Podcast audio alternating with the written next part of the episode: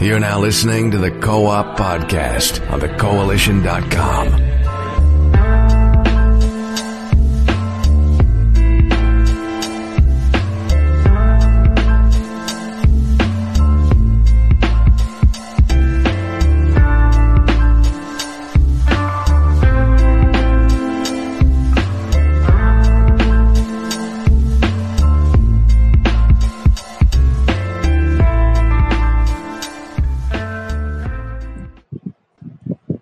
afternoon, ladies and gentlemen, and welcome to a brand new episode of the Co op Podcast.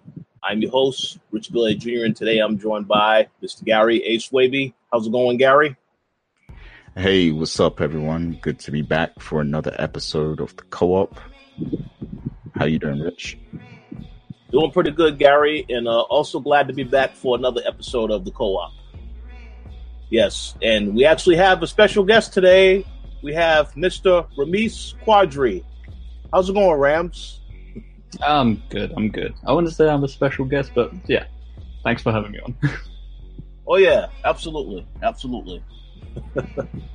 All right, so there were a couple of things that happened this week that are newsworthy and worth discussing. So we are going to get into that, but before we do that, we want to let you all know what we have been playing. So I'm going to go to you first, Rams. What have you been playing? Uh, well, I'm a part of Gary's Overwatch hype now, so I mean, oh. I'm quite addicted to Overwatch at the moment. Um, whenever we can get a game on, um, yeah, I just I just play that. I'm enjoying it a lot. I got it about like a month ago, I think, and yeah, I'm I'm really enjoying the characters I get to play. Um, some characters are, are just confusing as hell to me, um, but it's addictive. It's fun, and I can kind of understand the slight hype about it. Um, I don't think I'll get as far as watching like the leagues and supporting teams and all that, but because I don't even really talk to anyone else other than Gary in that game, so yeah, Oh, it's trust me, I'm, I'm going to get you to that point. Trust me, believe me. nah, nah, I, I, nah, We've got a lot of work to do here, but I'm going to get you to that point. uh, nah. I'm good. I think I don't want my whole life consumed by just getting angry at a screen of some other random people getting angry at a screen because you know they're not working well together or whatever. But yeah, no, Overwatch is just pretty fun. Um, I think that's it. I did play a few games backwards. I like I started playing Fallout 4 for a little bit. Just like the first time I played a Fallout game. Um, that was fun. That was pretty cool. Uh, a little bit confusing regards to the free roaming of the whole thing, but I'll probably get used to it soon enough. Uh, I played. Oh God, I played WWE 2K16. I don't know why. I just got really addicted because of just how dumb and fun, like, not fun exactly, but just dumb and hilarious playing it with friends again alongside Gary and our, our best friend Carl. Just um, playing that game, and then obviously I had 2K16 on gold, so I thought give that a go, and it's just stupid, but again fun. Sure, it's a nice time waster. Um, I think that's pretty much it on my part. It sounds good, and there is no need to apologize about the WWE games because they are fun with friends. Um, yeah, and I, I, I have, I have said before countless times on WrestleCast, I have talked very negatively about WWE 2K8 uh, 19, but you best believe I'm still getting it. So, yeah, it's all good. All, all I'll say is just play with a bunch of friends, play Royal Rumble, and pick Big Show as the number one entrant, and try and get as far as you can into the game, and just make your own history in your mind. Because then at the end of the game, you're going to win with someone like Primo or Epico or I don't know Kalisto or whatever other trash wrestlers in there. But yeah, no, it's it's fun, especially playing with friends. Uh, I don't know why I'm playing career mode, if I'm honest. I just created a luchador and uh, I don't know. I'm already beating The Rock for some strange reason, even though I'm, I'm going after the Intercontinental title. But that's a discussion for another time. Let's put it that way. Interesting. Yes. Well, hey, yeah, definitely worth checking out with friends. We will we will make that recommendation. Um, okay, Gary. So, uh, what have you been playing? Well, you're going to be very disappointed in me because the only thing I played this week was, you guessed it, Overwatch. Um, so yeah, just been playing a lot of Overwatch, uh, both on PS4 now as well and PC. Um, and I'm actually excited to say that I'm almost at platinum rank in competitive mode, which is a big deal. Like, so I'm stepping up in the big leagues now. But yeah, um, just been playing that and following the league, of course. I will be at the grand finals next week. Um, so that's kind of exciting. Um, the, the, the last semi, semi-finals match is actually going down tonight to determine who's going to be in the final. So, so far, London Spitfire, they, like last night, they just made it to the finals. They just qualified. So my, my dream is that it's going to be New York, I mean, yeah, New York Excelsior versus London Spitfire in the finals. So tonight, New York Excelsior is facing off against Philadelphia Fusion. And I'm hoping that New York wins because both New York and London have what I consider the best Overwatch players in the world. So it'll be just so exciting to see both those teams play live, you know, at, at next week. So um, that's what that's what I'm hoping. Anyway, um, yeah, I, I, didn't really get much time to play anything else, unfortunately. Um, and that's probably bad of me, being you know, as a gamer. Uh, I, I, need to try and play more stuff, but hey, time, you know, time just slips through, so don't always get time to play everything. Uh, I totally understand that. I, I just want to say I hope you are prepared for some controversy since you mentioned that you are now playing Overwatch on PS4. Since some of the Xbox fans we know out there will say, "Why aren't you playing on Xbox?" So be prepared for that backlash and for them calling you now a PlayStation 4 player because you ain't playing it on, on Xbox. To be honest, I don't even want to play it on PS4. Like I like I'm I'm I'm yeah. I'm a PC snob now. Like I I admit I'm a like PC snob, and I'm I'm gonna like make sure Rams builds a PC just so I don't have to play Overwatch on PS4 anymore. Like that's how, that's how extreme of a of a PC snob I am. Like I'm gonna build him his PC just so he could play with me on PC and join the PC master race. you took that really seriously. and Rich, I'm coming for you next. Like you're you're you're going to be on PC too. Well, I, I I always say every year that I'm going to get a PC. Ever since back in the day when we still had David Jagno on the team, I would always say, "Oh yeah, I'm going to get a gaming PC," and it never seems to happen because there's always some type of situation that will prevent me from doing so. But I would like to say, hopefully, hopefully by the end of the year, um, I will have a gaming PC. So we'll see what happens. Yeah, no, but I'm I'm like I'm kind of joking. Like PS4, like consoles are great. You know, people who play consoles, I'm not knocking you, but it's just a whole nother experience on PC, man. Seriously. Absolutely. I mean, if I have like a thousand and a half pounds to kind of spare, then sure, I'll build a PC anytime. But uh, you know, it's kind of a long term hype up, build up thing for me at the moment. But yeah, I think I, I wouldn't mind the experience on PC of any game really. I mean, it just seems to be the way everyone's going towards at the moment. Because in the long run, I guess it saves them money, and yeah, it's understandable. Absolutely, yeah, we're, we're, we're, gonna find a way to make it happen. Rams, don't worry. I'll, yeah. hit, I'll hit these streets. Find time to hustle. The track style. on on a budget. Yes, on a budget. It's a way to make a budget PC, not spending too much, but I have to research that. All right, so uh, as for what I've been playing, I've only really played one game, so I haven't really had too much time to game either. That that that will be changing soon because there's, quite a bit of games coming out in in um, August in the next couple of weeks. But yeah, I did get a chance to once again play Mother Gunship. Uh, this is pretty much if you've ever played Tower of Guns, this is, I guess you can say, a uh, reimagining of that game, but it is a little bit better. Um, basically, you're just going on different ships you crafting weapons and shooting, you know, various robots and enemies as you go through different rooms. So it's a very simple concept type of game, but you know it does get more difficult as you uh, you know progress in the actual campaign. You know when you walk into different rooms, the difficulty can increase. So it, it is a bit challenging.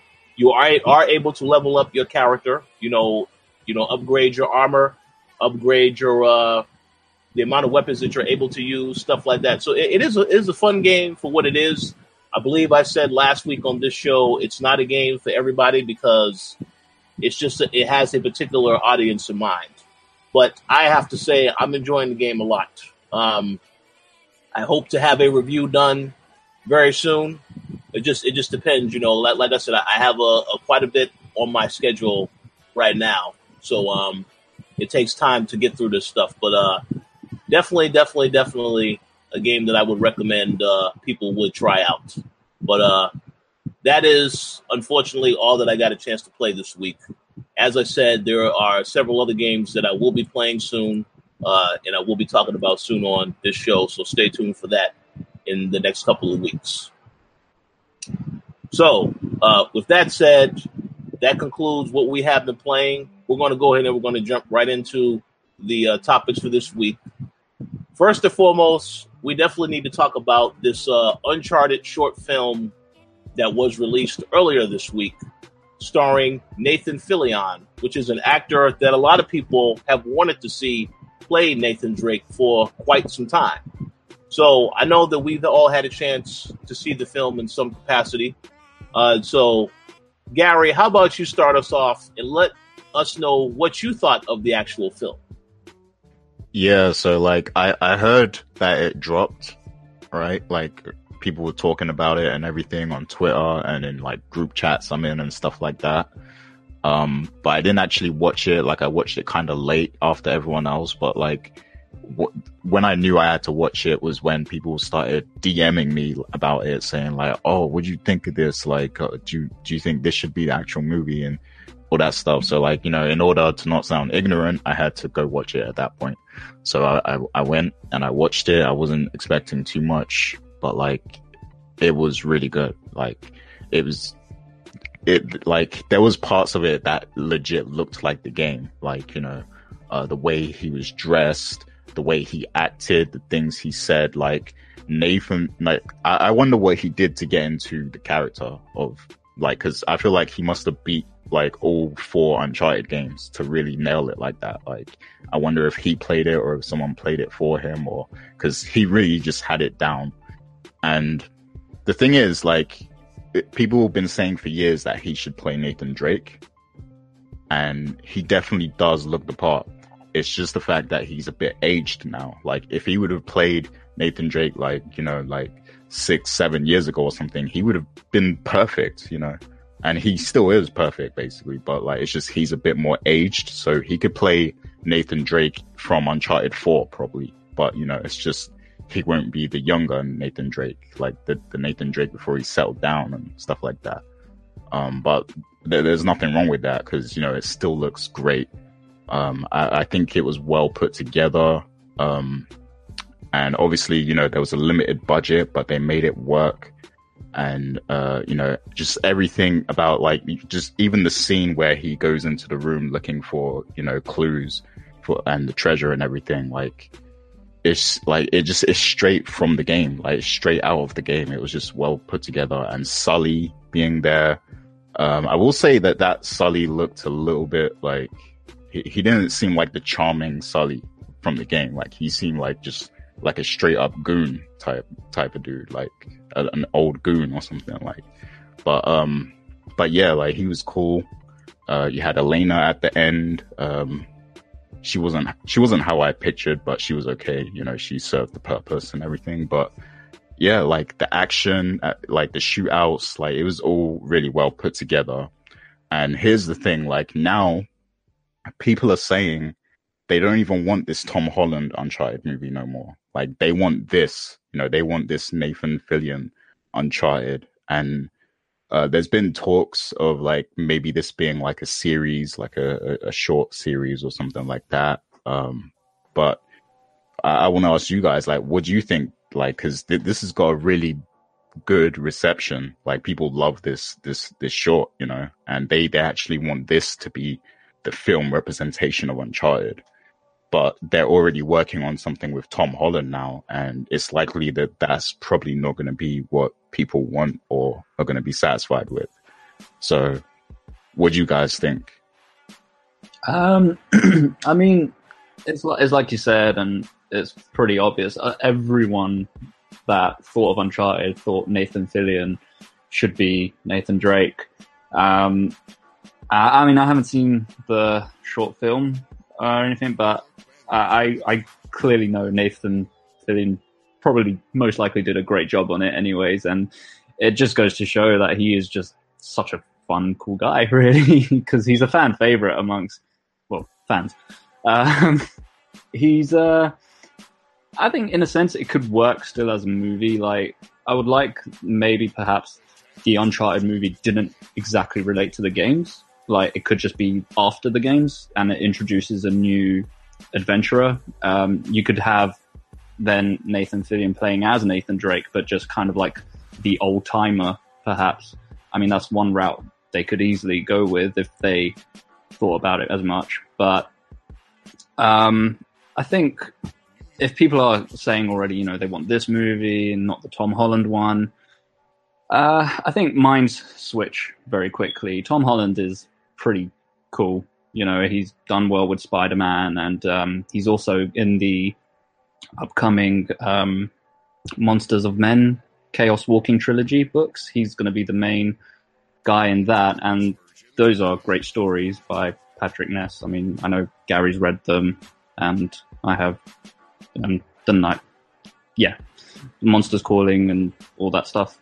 Um, yeah, yeah, they're they're pretty good books. Um, and he, uh, yeah, I think Tom Holland's going to be like the next, you know, big deal at the moment. In a few years' time, especially, he's going to be one that a lot of people are going to call up to do a lot of adventure movies and a lot of franchises are going to be based around him. I feel, anyways, that he is he's the next guy. So, um, I think him doing Uncharted is also pretty cool. Uh, obviously, he doesn't look anything like Nathan Drake, but I don't think anyone cares at that point as long as they got like a big name to do, you know, a lovable character. Uh, that's all that matters to studios that they can make money off of. But again, it, when you listen to fans more, I guess in some cases it, it does work. And Nathan Fillion, again, he's pretty much a perfect portrayal of Nathan Drake. So yeah, it would be it would be cool to like see him play that role, and then they just introduce another another character in the movie itself rather than kind of basing it on a game. So yeah, I mean it can work both ways really. I think Tom Holland will still do well as uh, Nathan Drake and in the Uncharted movies in general. I mean, they had Bradley Cooper, I believe, last time, and this movie has been kind of in the making for like the past 10 years, I think now. Um, so at least they got someone young and their idea obviously is that they want to build a franchise out of this if the first film especially is successful. But again, I would not be I would not be disappointed if, say, he's a new character and not Nathan Drake, and that Nathan Fillion's Nathan Drake. But who knows? Mm. Yeah, I, I got some more thoughts, but go ahead, Rich.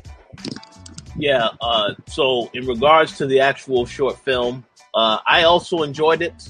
I liked a lot of the same things you mentioned, Gary. I liked uh, the camera angles they used once it got to the actual, you know, the actual part where Nathan Drake was shooting the bad guys.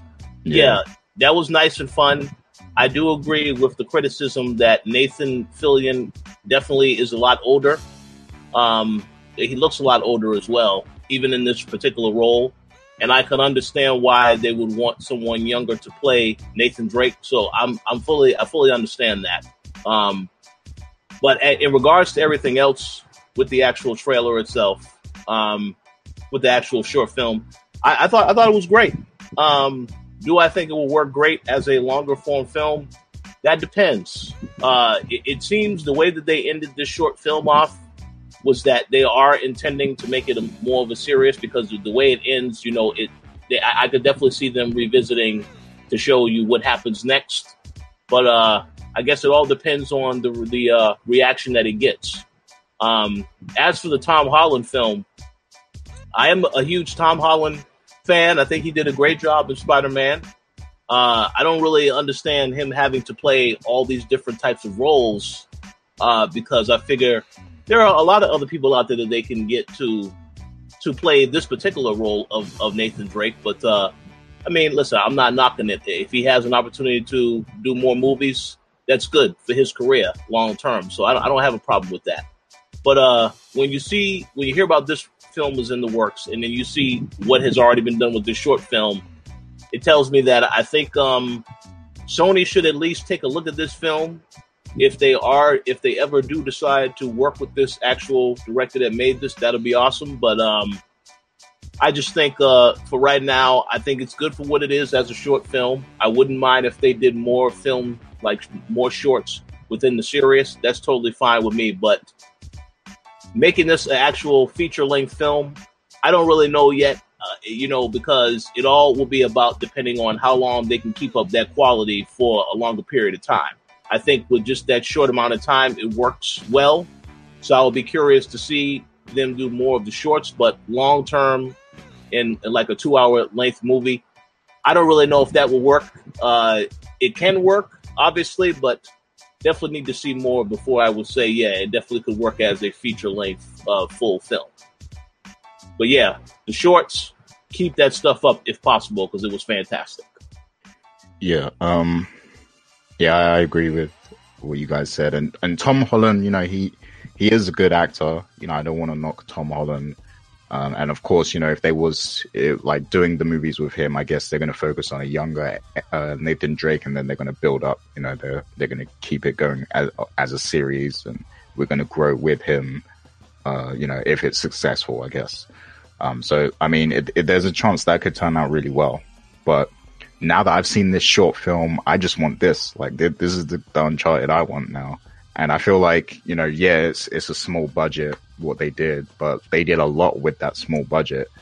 And I think you know, even if they you know, even if they don't make this a, a big budget film series, they could just do stuff like this and put it on Netflix. I think like you know, you could do some on just make a full length version of this and put it on Netflix, or you can make it into a series you know short series and put it on Netflix. Like, and then it's like it's it's separate enough from the the, the major movie and everything to where we can enjoy both. You know, so uh, maybe they can do something like that where it's like you know you just have two separate ones and and basically Nathan Fillion is he's like the old Drake and uh, uh, Tom Holland is like you know the the younger Drake and stuff and obviously they're not connected but it's like there's two different representations of Uncharted, I guess.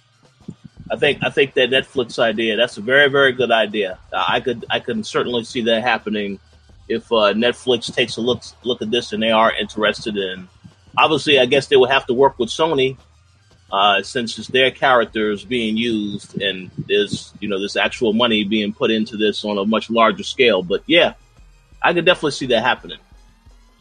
Nah, I see this more like a YouTube thing, if I'm honest, but um, or Sony trying to promote a short series on their network, like they did with that Powers. Was it Powers? I, I yeah, Powers. Oh yeah, that's yeah. true.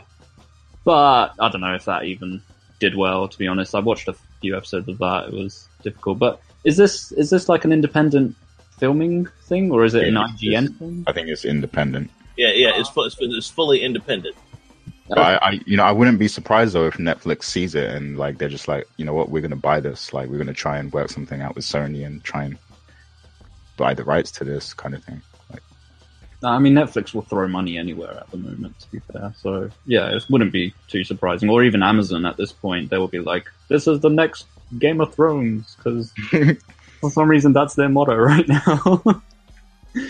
but I don't know. I think looking at Nathan Fillion now and everything. I mean, he's 48, and he doesn't even look it. To be fair, to be honest, I, I think he could if they still wanted to, they could bring him in. I, I, I like the idea that if he's Nathan Drake, then Tom Holland is just a new adventurer, basically, and it can kind of not be exactly like the game because sometimes that that's like a that can work, that can't work, sort of thing. It's just like I'd like to see fresh acts in there if it works well. I mean, I'm thinking Indiana Jones when Shia LaBeouf was going to be the next kind of Indiana Jones type thing. That kind of didn't work clearly, but something with Uncharted, I think, I think it can. I think introducing a new character away from the game and that being Tom Holland, and then he kind of like carries over. I think that wouldn't disappoint too much, in my opinion. Yeah, so so basically, you're saying uh, Tom Holland will be the successor to uh, Nathan Fillion's uh, Nathan Drake. Yeah, pretty much. He can be, he can be, I don't know, Ted, Ted uh, Dragoon. I don't know, whatever. Make up a name, or just to make it really weird and twisted, he can play the older brother. Why not? Tom Holland plays as the older brother of Nathan Fillion as Nathan Drake, and just completely screw it up. Nah, I, I don't want that character. that that was the worst part of Uncharted Four for me. Yeah, no, I agree. I, I just did not enjoy that character. So it's something about him. It just really put me off. I would have been satisfied if there was a huge plot twist and he was like evil or something like that, but they they didn't even give us that like satisfying like plot twist. So it was just like what, whatever. I mean that that itself would have been so cliche as well, but like I mean, I kind of like that the third person was in it, and you know, he was the evil one that they tried to make the plan with and stuff, and his older brother is just kind of just this rundown guy who's just trying to make quick bucks somewhere. But you know, he was he was still odd, even in the um, the DLC, the expansion. Um, when you play as Laura, is it her name, Laura? Uh, Chloe. Chloe. Sorry, yeah, my bad. Chloe. Uh, when you play as her and the other woman, and then the brother appears in that as well, and you're just like, ah, oh, you're ruining, you're just ruining it a little bit. I don't know why. I just find him really off. I want to see an on-screen Chloe, to be honest. They probably would. They probably would do that. To be fair she'll come in and then she'll take over the franchise and they'll make a spin-off on her. She'll be a Netflix show. Well, yeah, yeah I, I, definitely could see that happening. I, I guess we'll have to uh, wait and see whatever the next direction is for the Uncharted series because uh, I definitely do not think it's over. Uh, Naughty Dog may make some more games in the series, but we'll see. But but the Netflix thing with Chloe, yeah, that's that's certainly possible if uh, if they want to make that investment. Yo, get uh, get Emilia Clarke to play Chloe, man. Chick from Game of Thrones. Uh, yeah. Well, uh, well, we'll see.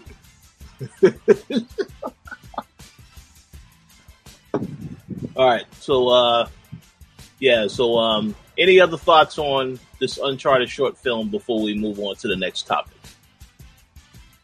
Uh, nah, but everyone should go check it out. You know, um, even even the uh, the people who who might be hardcore Xbox fans who listen to this, you know, make sure you guys check check that out. They won't be checking it out. They'll be too busy looking at looking at other people play Xbox games on Mixer. So that's uh that's what they will be doing. Uh, but yeah, definitely worth checking out for those that are interested. I will say that much. Um, so let's move on to the next topic. And once again, this is once again another Sony topic from this particular week. Uh, obviously, right now, uh, New York Comic Con is well. I'm sorry, whoa, whoa, whoa. San Diego Comic Con is going on right now, um, and we actually got some information regarding the uh, upcoming Spider-Man game. There was a new story trailer that they released uh, that got people talking about quite a bit of things. But they also revealed a uh, PlayStation 4 Pro limited edition Spider Man, which is pretty much in all red and it has the Spider Man logo. So, um, Gary, I know, uh, I don't believe that you saw the trailer.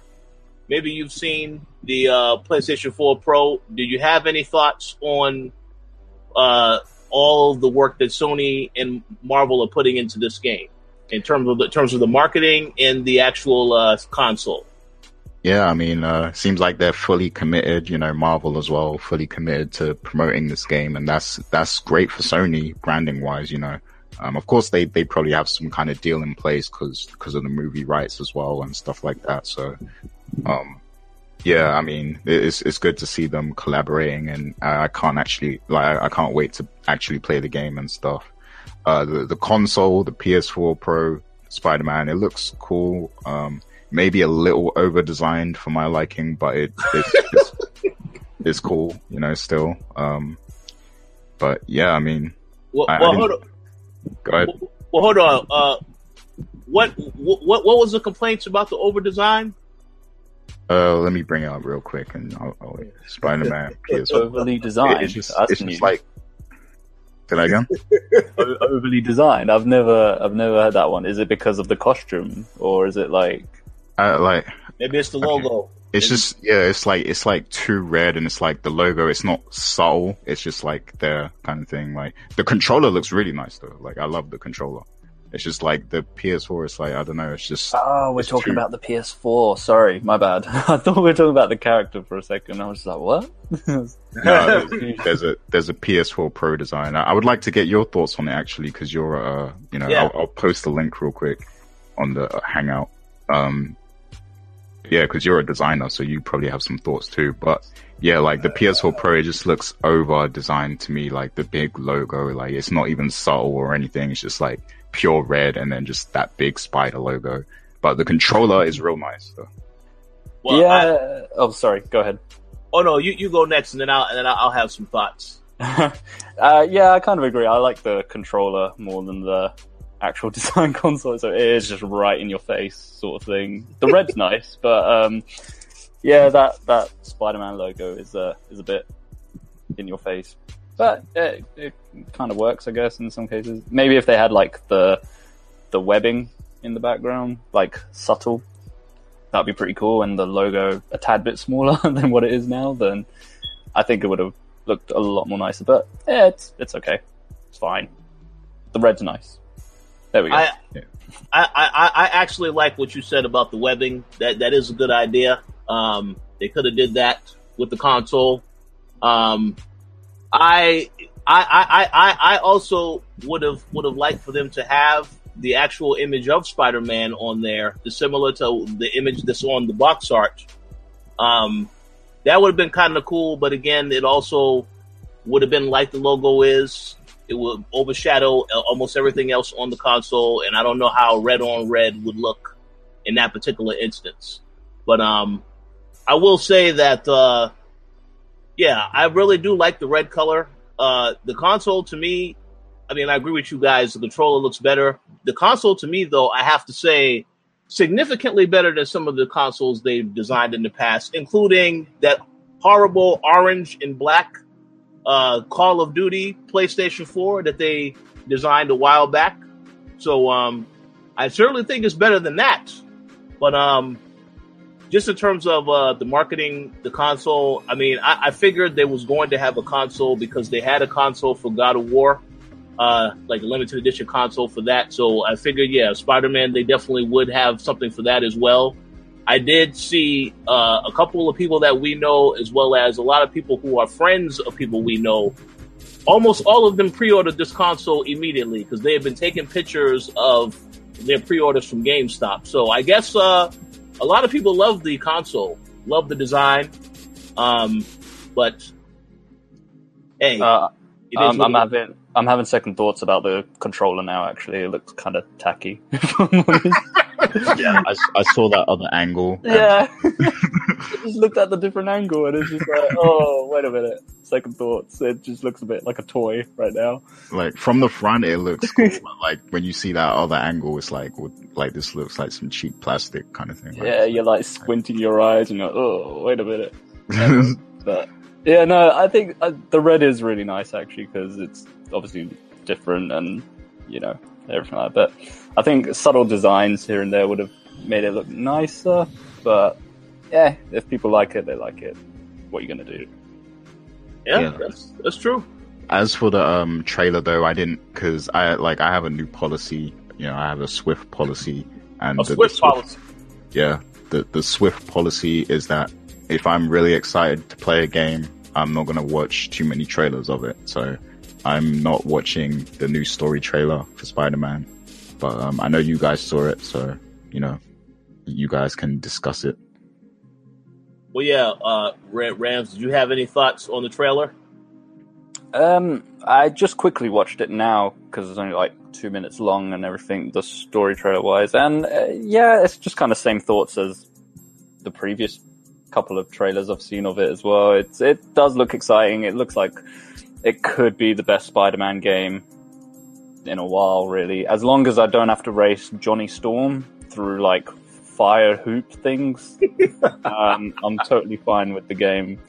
Um, being good. Hopefully, that's that's my only concern. I just don't want to race Johnny Storm because I'm getting sick and tired of Johnny Storm. Uh, let me let me ask you something, though, Rams, because um, there's been a lot of talk about uh, maybe there's going to be cameos from the Avengers in this game and stuff like that. Like, wh- what's your thoughts on that? Yeah, uh, no, I don't think there will be. I think um, I don't. Yeah, I heard about like possibly Avengers maybe being in it, but I, I doubt it. I don't think in that previous trailer when he looked to the helicopter, I think it was a helicopter, anyways. That it was someone like Iron Man or Captain America. I could be wrong, but I I just feel like in that scene, that moment where he's getting beat down by the Sinister Six. Um, I think it's either just an extra character like Doctor Octopus or Kingpin, or I think even in this trailer it kind of showed who it was. Maybe it was Norman Osborn. Mm-hmm. So I don't know. It might have defeated the whole purpose of potentially any cameos coming in, as well as the fact that it's um, it's a Spider-Man game. I think you know this is kind of a fresh take, sort of, on Spider-Man. I don't think they would want anyone else kind of involved. That's not really a part of the Spider-Man arc, if that makes sense. Like they don't want to suddenly randomly throw in Captain America and be like, "Oh, look, he knows Captain America. He will save the day." I think keeping it in the Spider-Man family, keeping it with all his villains, all the characters in there, Mary Jane, uh, Miles Morales, um, it makes more sense to kind of build up the Spider-Man game that way. It's popular enough to handle on its own, so I don't think they need cameos. If there are, cool, but in my opinion, I, I, I don't think there will be. Maybe. Who knows? Yeah. All right. So, as for my thoughts on the trailer, um, I understand uh, Gary's policy uh, because I feel like nowadays when you see a trailer, it pretty much reveals way too much information. Uh, case in point, uh, I recently saw that movie Skyscraper starring The Rock. Uh, don't ask me why I saw the movie. You know, it's I have Movie Pass, so I, I try to make sure I see as much as possible because I'm paying for that subscription. But the trailer for that movie pretty much revealed the whole damn movie, except for the actual end. You know, I saw how The Rock, you know, got to a point where he he has half of a leg. I saw how he met his wife. I saw the conflict with the bad guys and some of the action sequences. So I essentially saw the whole movie before I actually saw the movie. So I understand the um the issue about uh deciding not to see a trailer because it reveals too much information. Uh, this particular trailer, one of the main takeaways I took away from it, which I thought was very, very interesting, and a lot of people didn't really talk about, is that they made it obvious that in that trailer, Spider Man is working with Mary Jane, but he's also working with Miles Morales. And I think that the fact that this guy is going to be playable in the game also is is great. Now they didn't show him playable. They didn't show him actually doing stuff in the trailer, which is fine if they want to save that for the actual game because the game is out in September anyway. I'm totally cool with that. But uh, I thought that was very interesting that they did show that because a lot of people was asking the question whether or not he's going to be in the game as a playable character, and I think we got an answer to that in the actual trailer. Um, as for the idea of if Marvel characters will appear in the game, uh, I have no idea of that. I do think it is possible because I do know one of the Spider-Man costumes is the same costume that he wore in the Avengers. So I would at least think they may throw some Easter eggs in there if the characters aren't in there uh, outright. But um, I mean, based on what I played at E3, though, the game, like I said, the, the controls are uh, are great. It's very fluid. I think the fighting in the game is going to be something that will surprise a lot of people because, as I said before, it's like Arkham, the Arkham games, but it's a lot more evolved because there are certain things that you can do. You know, it's not like you can just learn like it's very easy punches and kicks. No, there there is an evolution to the combat that goes beyond what you've seen. And then the fact that you can also use objects, pick up objects with the webbing and throw it around the room, throw it at bad guys use the environment to your advantage. All of that stuff makes it uh, is going to make it really stand out. But um, yeah, just in terms of the trailer, I thought it was great. Definitely looking forward to the game. Uh, but I, I have to agree, we don't need to see any more trailers now. We just need to get the game in September. So hopefully, uh, Sony doesn't release any more stuff. Maybe the last trailer they will have will be uh, I don't know, a pre-order, another pre-order trailer. I have no idea, but we don't need to see anything else from the actual game. Just uh, it needs to come out already. That's all I have to say about that.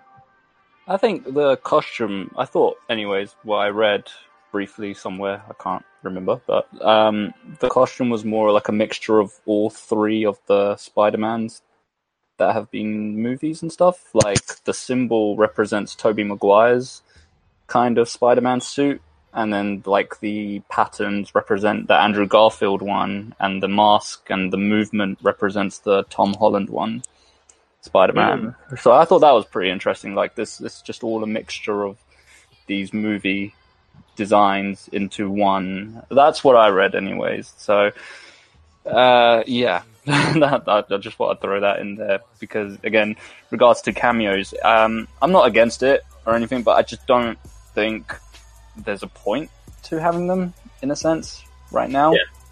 And maybe if obviously in future Spider-Man games they will again, maybe we can race Johnny Storm in the next one. but right now, I'd like that it's just fully focused on the Spider-Man universe and just you know because you obviously get to play as Mary Jane as well, and I, I didn't even know Miles Morales would be playable, but whether he'll be playable as Spider-Man, who knows? Um, maybe that'll be then the sign of maybe he dies in this game. Who knows?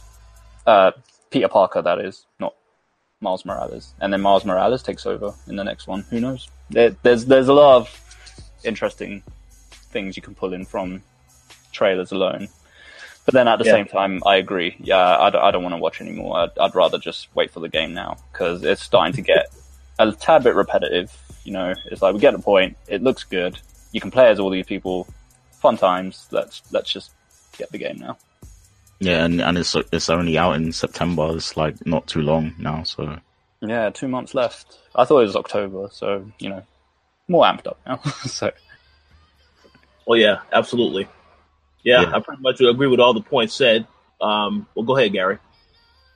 And I was just gonna say, like on the subject of cameos as well. It's like I don't. I don't think they should like if if there's going to be cameos, it, sh- it definitely shouldn't be like Avengers or stuff like that because we already have an Avengers game that's coming in the future from Square Enix. So you might as well just like save all that stuff for you know the actual Avengers game. Like there's no reason to have like a cameo in Spider Man. Yeah, I mean the Avengers games. We've not even heard anything of that since that weird teaser trailer by Square Enix as well, and they just didn't even bring it up at all at E3. So that's there, there, was, a, there was a lot they didn't bring up. Oh yeah, there's a tad bit more than just the Avengers game. Yeah, but uh, yeah, I, how long is this game supposed to be? Does anyone know?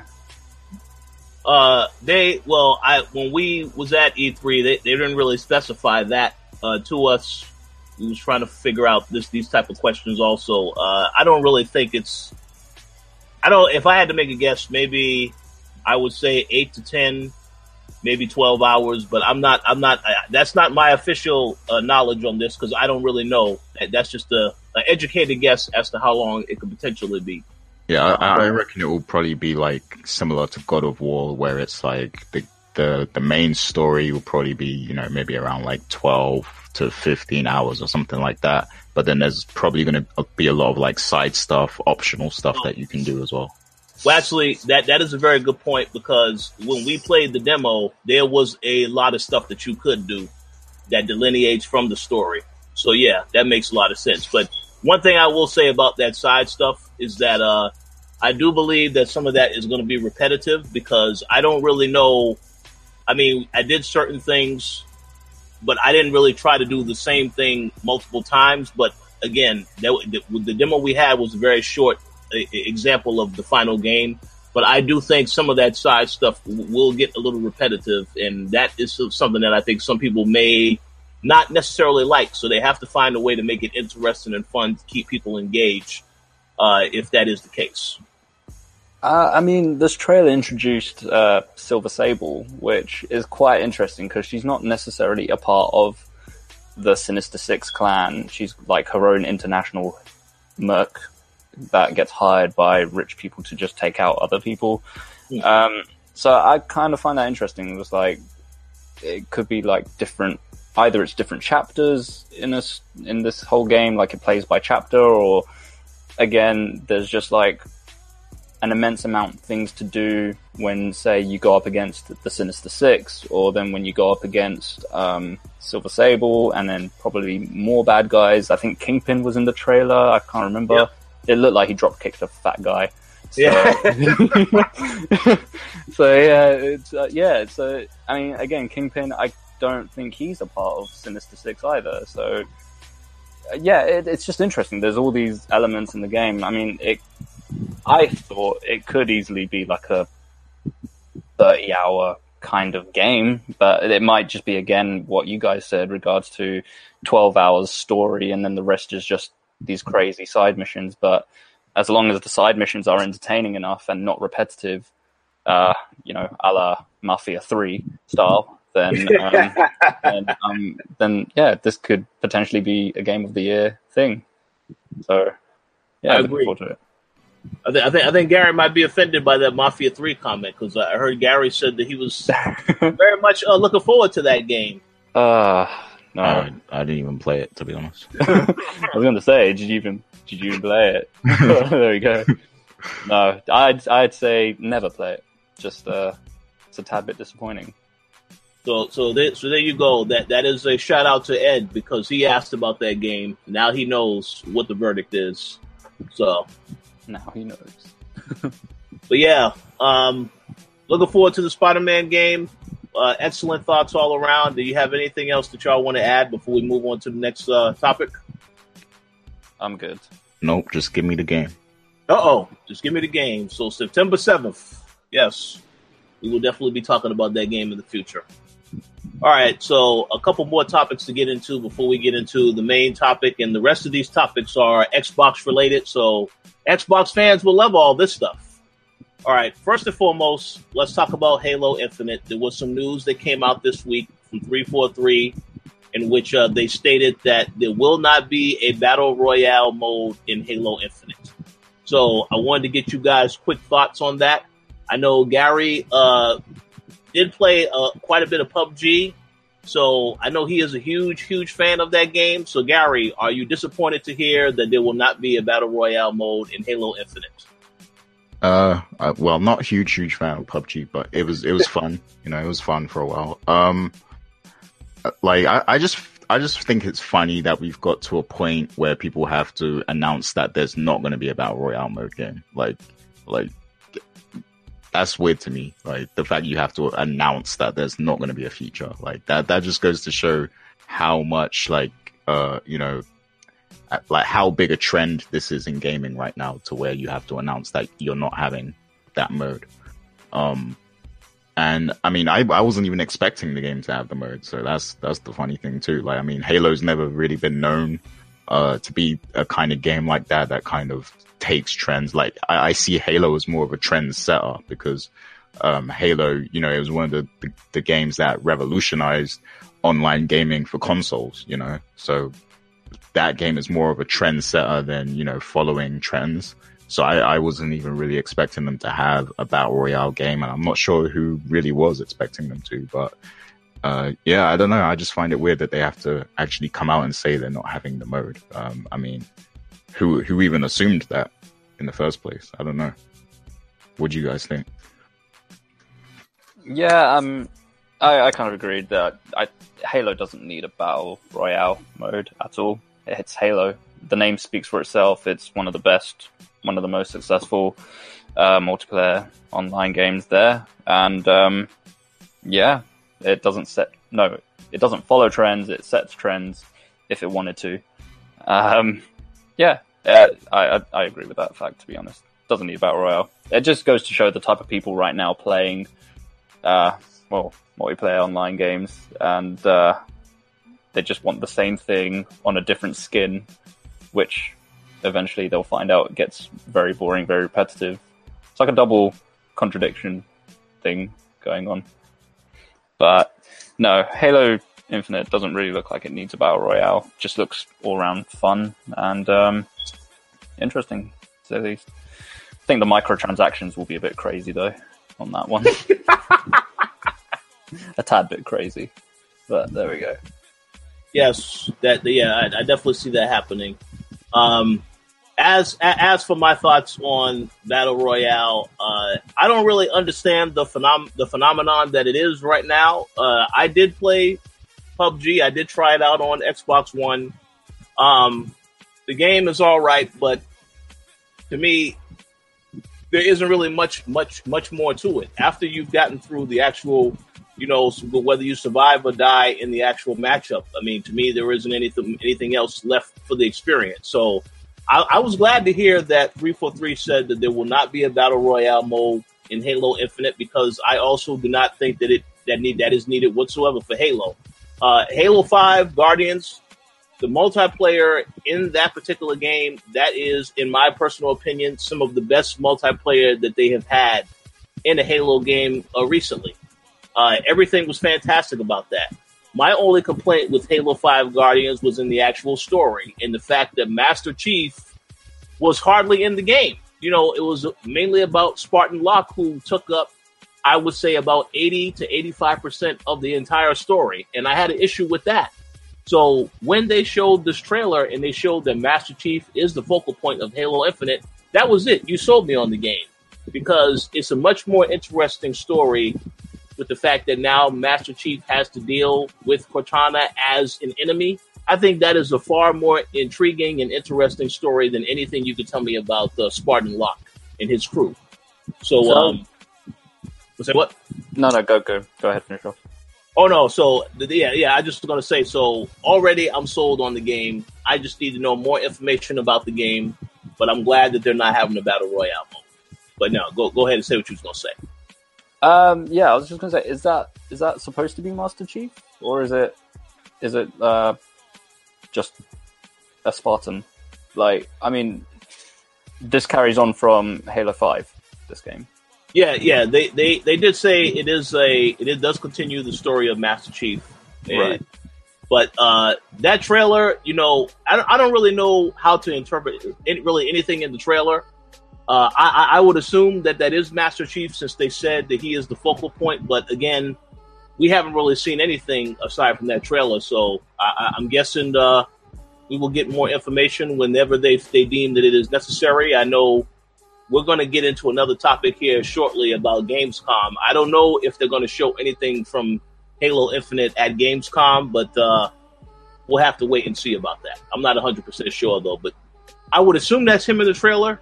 Uh, but I don't know for certain if that is him. I, that is only my assumption. But I do know they said that he is the main focal point of the of, of this game. So that's all I know.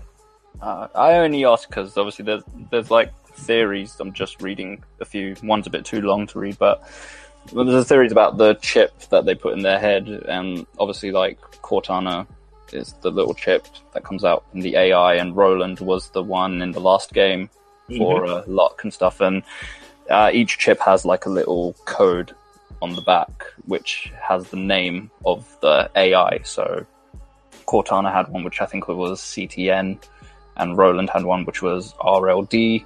And then there's like just all these theories talking about like, oh, there's like letters missing and this chip and everything. So I, I figured it might have been like, uh, is that just a prequel then? Like, you know, each Spartan has their own kind of chip thing, or is it actually Master Chief dealing with another new chip in his head or whatever? But no, I mean, if it's a continuation, then cool. As long as the focus is on Master Chief and everything, then it looks like at least 343 kind of listened to the fans or understood kind of the few complaints here and there and are just going back to kind of like the original style of Halo, what made it really successful and what made it one of the best games around. so, um, yeah, I'm, I'm, looking forward to it. I think I do believe um, my problem with Halo Five was that 343 Industries they really focused with the story being that you know you had to buy books, you had to buy comics, and you had to understand all these things before you played Halo Five uh, yep. campaign mode. So that just put a lot of people off, I imagine. And you know, with Locke coming into it, it's just like, who the hell is this? I mean, it's just Luke Cage's face on a Spartan body. I mean, that's the guy, isn't it? It's uh, it's the Luke Cage actor. Is that him? That's him, Mike Colter. Yeah, yeah, yeah, there you go. Yeah. so it's just him, and it's just like, well, what are you doing here? Get out of here. Um, but yeah, uh, yeah, no, I'm looking forward to it. I think I think it'll be a good game. I'd like to see more.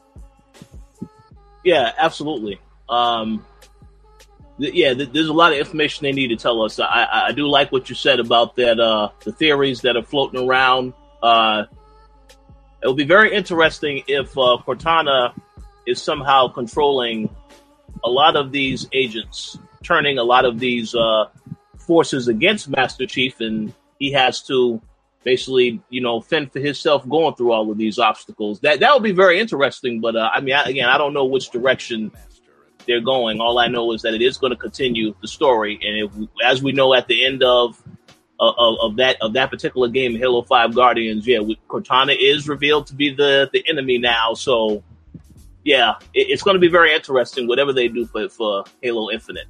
But uh, we'll have to wait and see, get some more information. Yeah, I mean, ultimately, it's all about the multiplayer with a lot of Halo fans now, anyway. So mm-hmm. even if the campaign isn't much of a focus, too many, the multiplayer is clearly going to do well. And um, oh, yeah. Um, yeah, probably another Halo tournament on the way coming with that if it's possible to do it with Halo Infinite. But yeah, Cool. So I just have one final question to ask before we move on to the next topic, and this is for Gary. Uh, have you heard enough? Whereas now you will consider getting the next Halo game if it come well when it comes to Windows 10 because we know it's going to be on PC, or or are you just no longer a fan of Halo at all? Uh, if they put in some some loot boxes, some mechs, some healers, some uh, snipers, you know, things like that, then I'll buy it day one. Ah, basically, well. basically make it like Overwatch. That's what I'm trying to say. uh, well, well, I don't know about that. You know, we have to see about that. But uh, man, yeah, Halo Five multiplayer was awesome.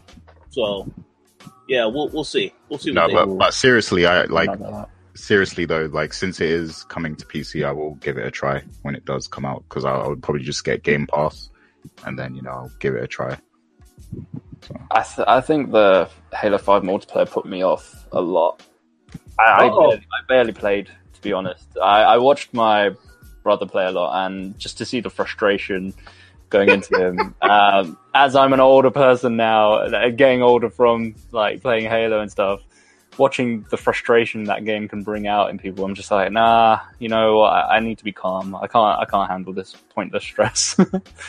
but I think also the microtransaction did put me off a little bit. That was like one of the first time I've seen that happen in games, and it's just like you see so many kids playing the games, and you know they've just like bought the most expensive things as much as they could, and just armor themselves to be the best player there, and yeah, it, it, just kind so of. So it was like pay to win or something.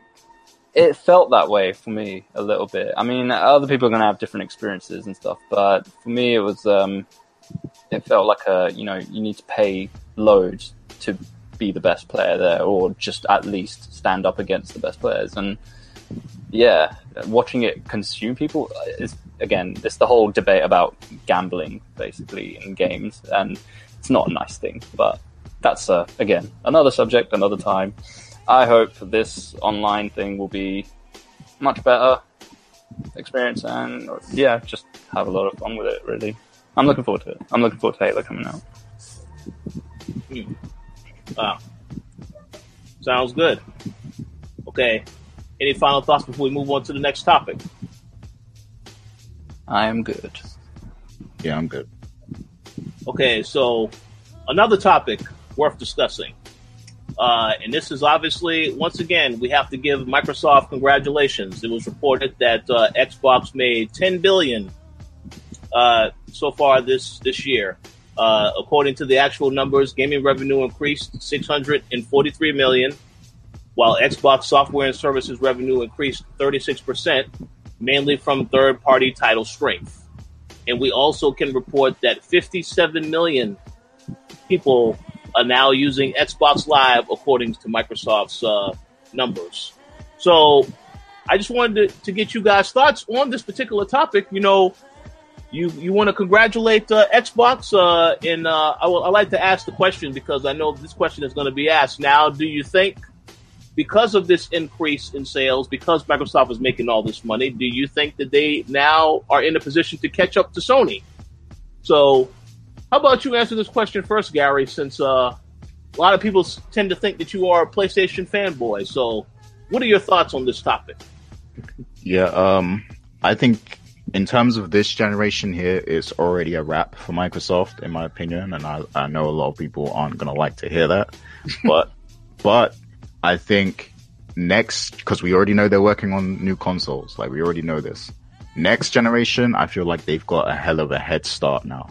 Um, and I think some some things are probably going to change when those new consoles come out. Um, they've got studios behind them now, and these like see this is where this goes back to my feelings towards E3, right? Because they they talked about the new studios, and you know they uh they hyped up all these exclusives, but really they were kind of manipulating the words a little bit. But Uh-oh. but but like here's what I think though, like Whereas they, it was all smoke and mirrors in terms of them having a lot of games now. I don't, I feel like they don't have a lot of games still. But next generation, they're going to be stacked. They're going to have tons of games because all those studios that they bought, I feel like they're working on games for the next console in mind. You know, like that's probably, they're, they're probably forward thinking right now. So they're working on games that they'll probably come out on Xbox One too, but they're thinking ahead and those games are going to be made to work with the next Xbox. I think so. I think when we get to that next generation, those next, you know, the next PlayStation, next Xbox, that's when we're going to see like the, the competition is going to heat back up at that point. Um, and that's when Microsoft has a good chance to shine again and, you know, become the, the top dog.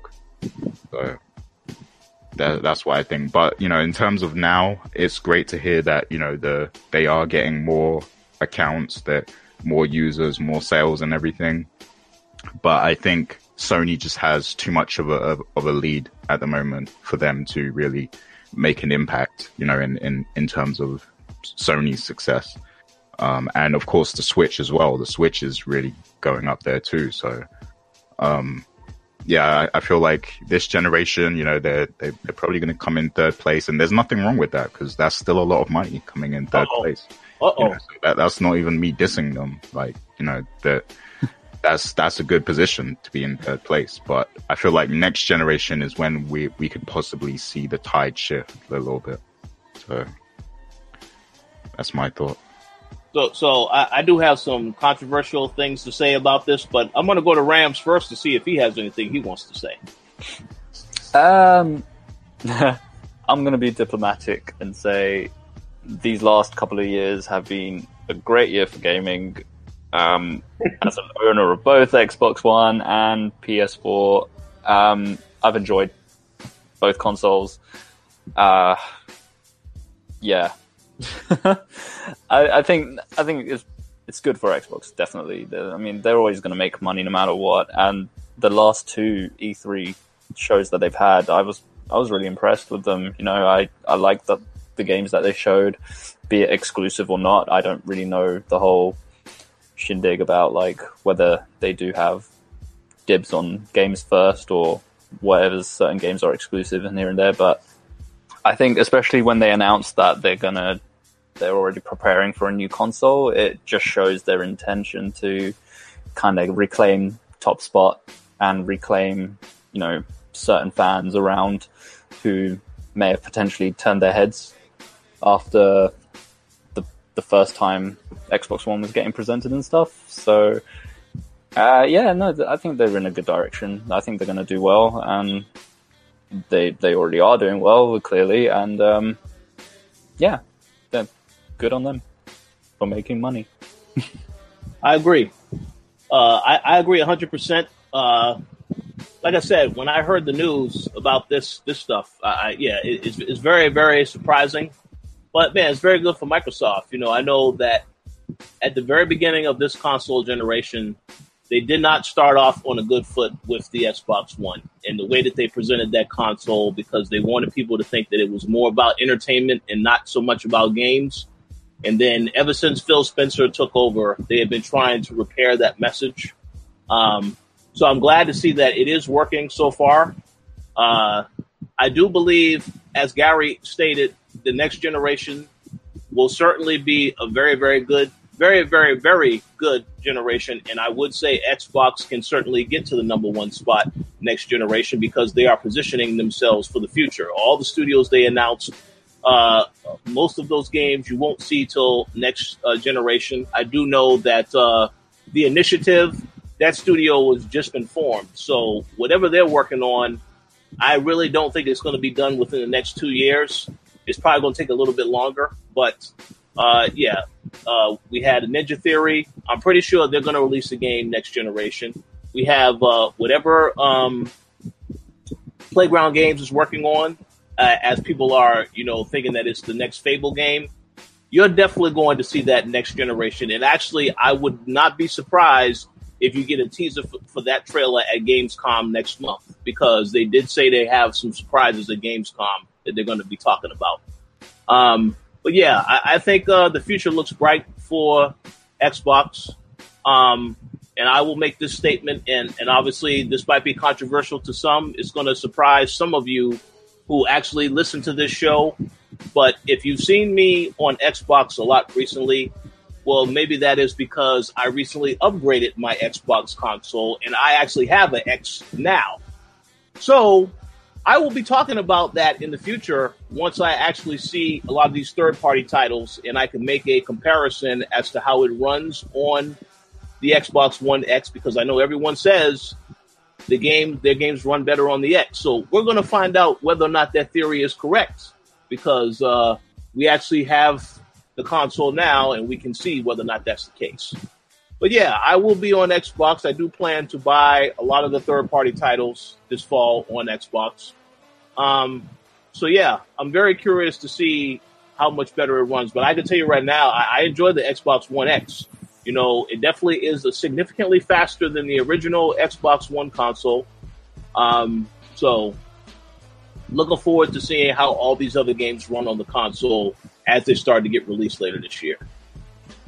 I I do find it interesting, like just to add onto this conversation, the the marketing scheme exactly of Microsoft. I like.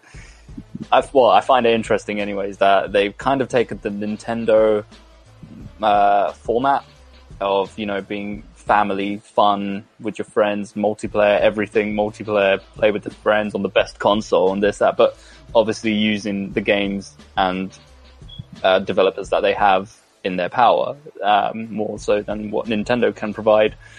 Um, and it's interesting because you see that and you see, you know, they want people to feel like oh, it's multiplayer on Xbox, you know, play with your friends on Xbox, this, that, not on PlayStation. And then you just, you see people, uh, Sony's games on the PlayStation and a lot of them are, you know, single player stuff. Long, uh, good stories, but they are single player, and it's like it's an interesting thing to me. Like uh, seeing as though they're trying to say like Sony Sony don't want you to play with friends sort of thing. Um, they they just want you to play these like long driven story games. Whereas if you want real fun and everything, come join Xbox and all that stuff. Um, it's interesting. I like that. Well, it, well, hey, I, I, I, I, I have to agree. It definitely is interesting. Uh, I, I do think though that um, I, I think they are going to definitely have some uh, some single player games as well now because some of those studios I can almost guarantee are going to be working on some single player games. Whatever Ninja Theory does next, I would not be surprised if that's a single player game. Um, no, yeah, I mean, I don't, I don't blame them for making single player games. Obviously, they will have that. It's just in order to get more people, uh, they're like subtly sort of just saying, "Hey, look, this is a multiplayer game and it's on Xbox. Like, you can't play it anywhere else better than Xbox." Sort of thing. That's true. And it's quite, it's quite an interesting look at like how they're acting and stuff. Like, you watch the E3 uh, uh, thing that they had, and they're they're like more playful if I'm honest, regards to how they presented the games and how they got these people out and say like, in this game you can play with your friends. Look at these people pretending to play the game, and Sony didn't do that. so, and you know, I can understand then if people are like, oh, hang on, you know, I wanna, I wanna play with my mates, I wanna play with my friends. Let's get an Xbox together. Absolutely. But yeah, no, it, it'll be an interesting year once. Um, Xbox announced their new console and everything, and um, yeah, it's good for gaming. Put that way. I agree 100%. Yes. So, uh, Gary, did you have any other thoughts you wanted to add before we move on to the next topic? Uh, not really.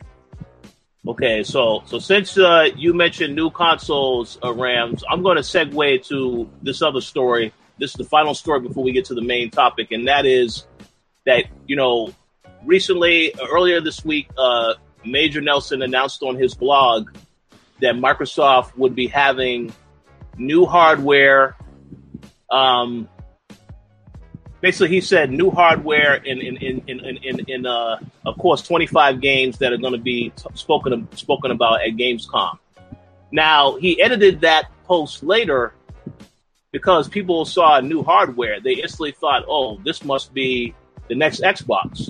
But he edited that post later to reveal new Xbox One bundles and 25 games. So obviously, this new console thing, we do know Microsoft is obviously working on a new console. Phil Spencer announced it at E3 at the end of the conference, well, towards the middle of the conference when they talked about uh, the studios, so on and so forth. Um, but um, now that we know that they have stuff coming at Gamescom. I just wanted to get you guys quick thoughts on what we might see at their Gamescom presentation because they said 25 games. There'll be a little bit some surprises. Obviously, there will be a lot of games that we've already seen, maybe some final trailers because this is the final time they're going to be able to show a lot of things before the holiday season.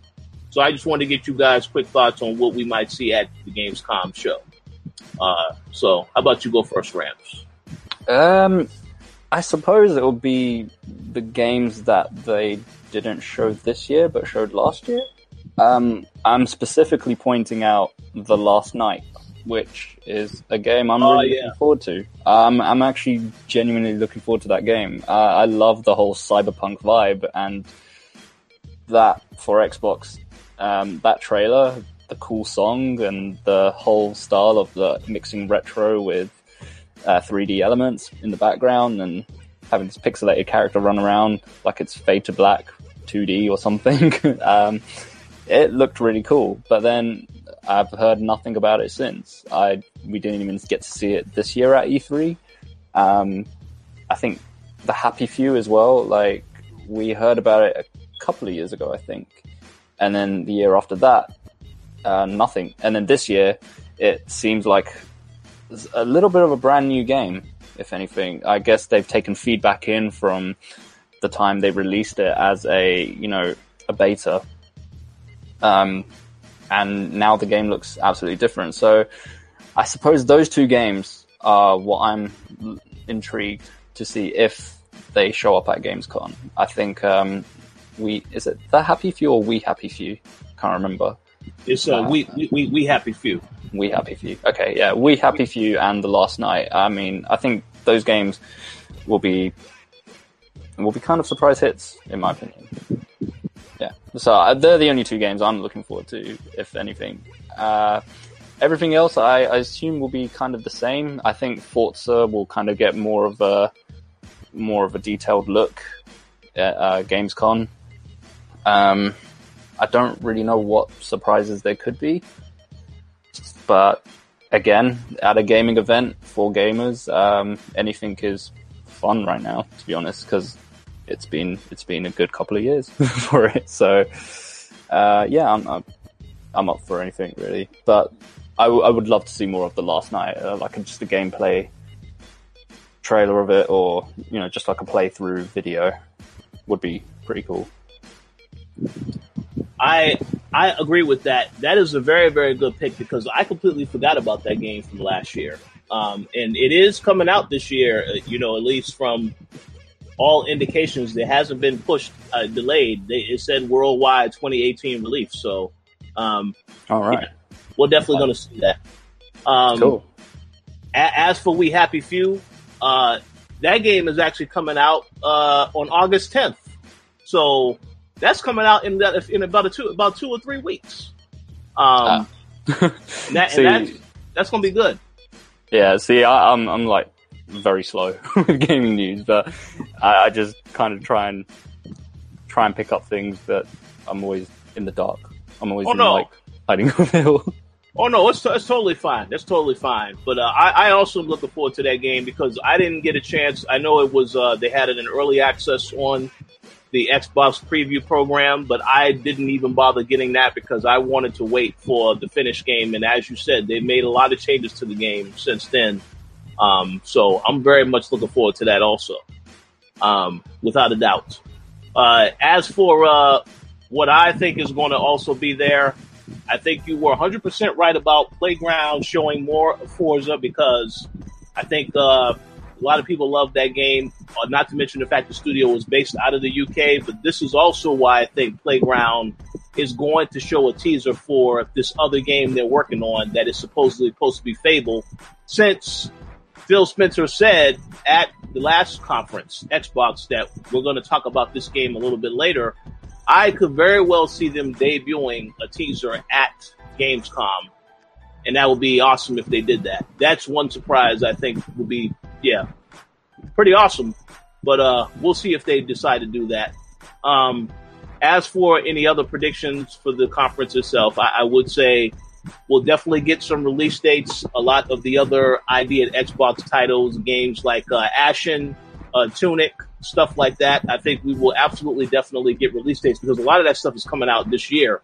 Um, we know uh, Ori and the Will of the Wisp is coming out 2019, so I don't know if they'll show anything more from that.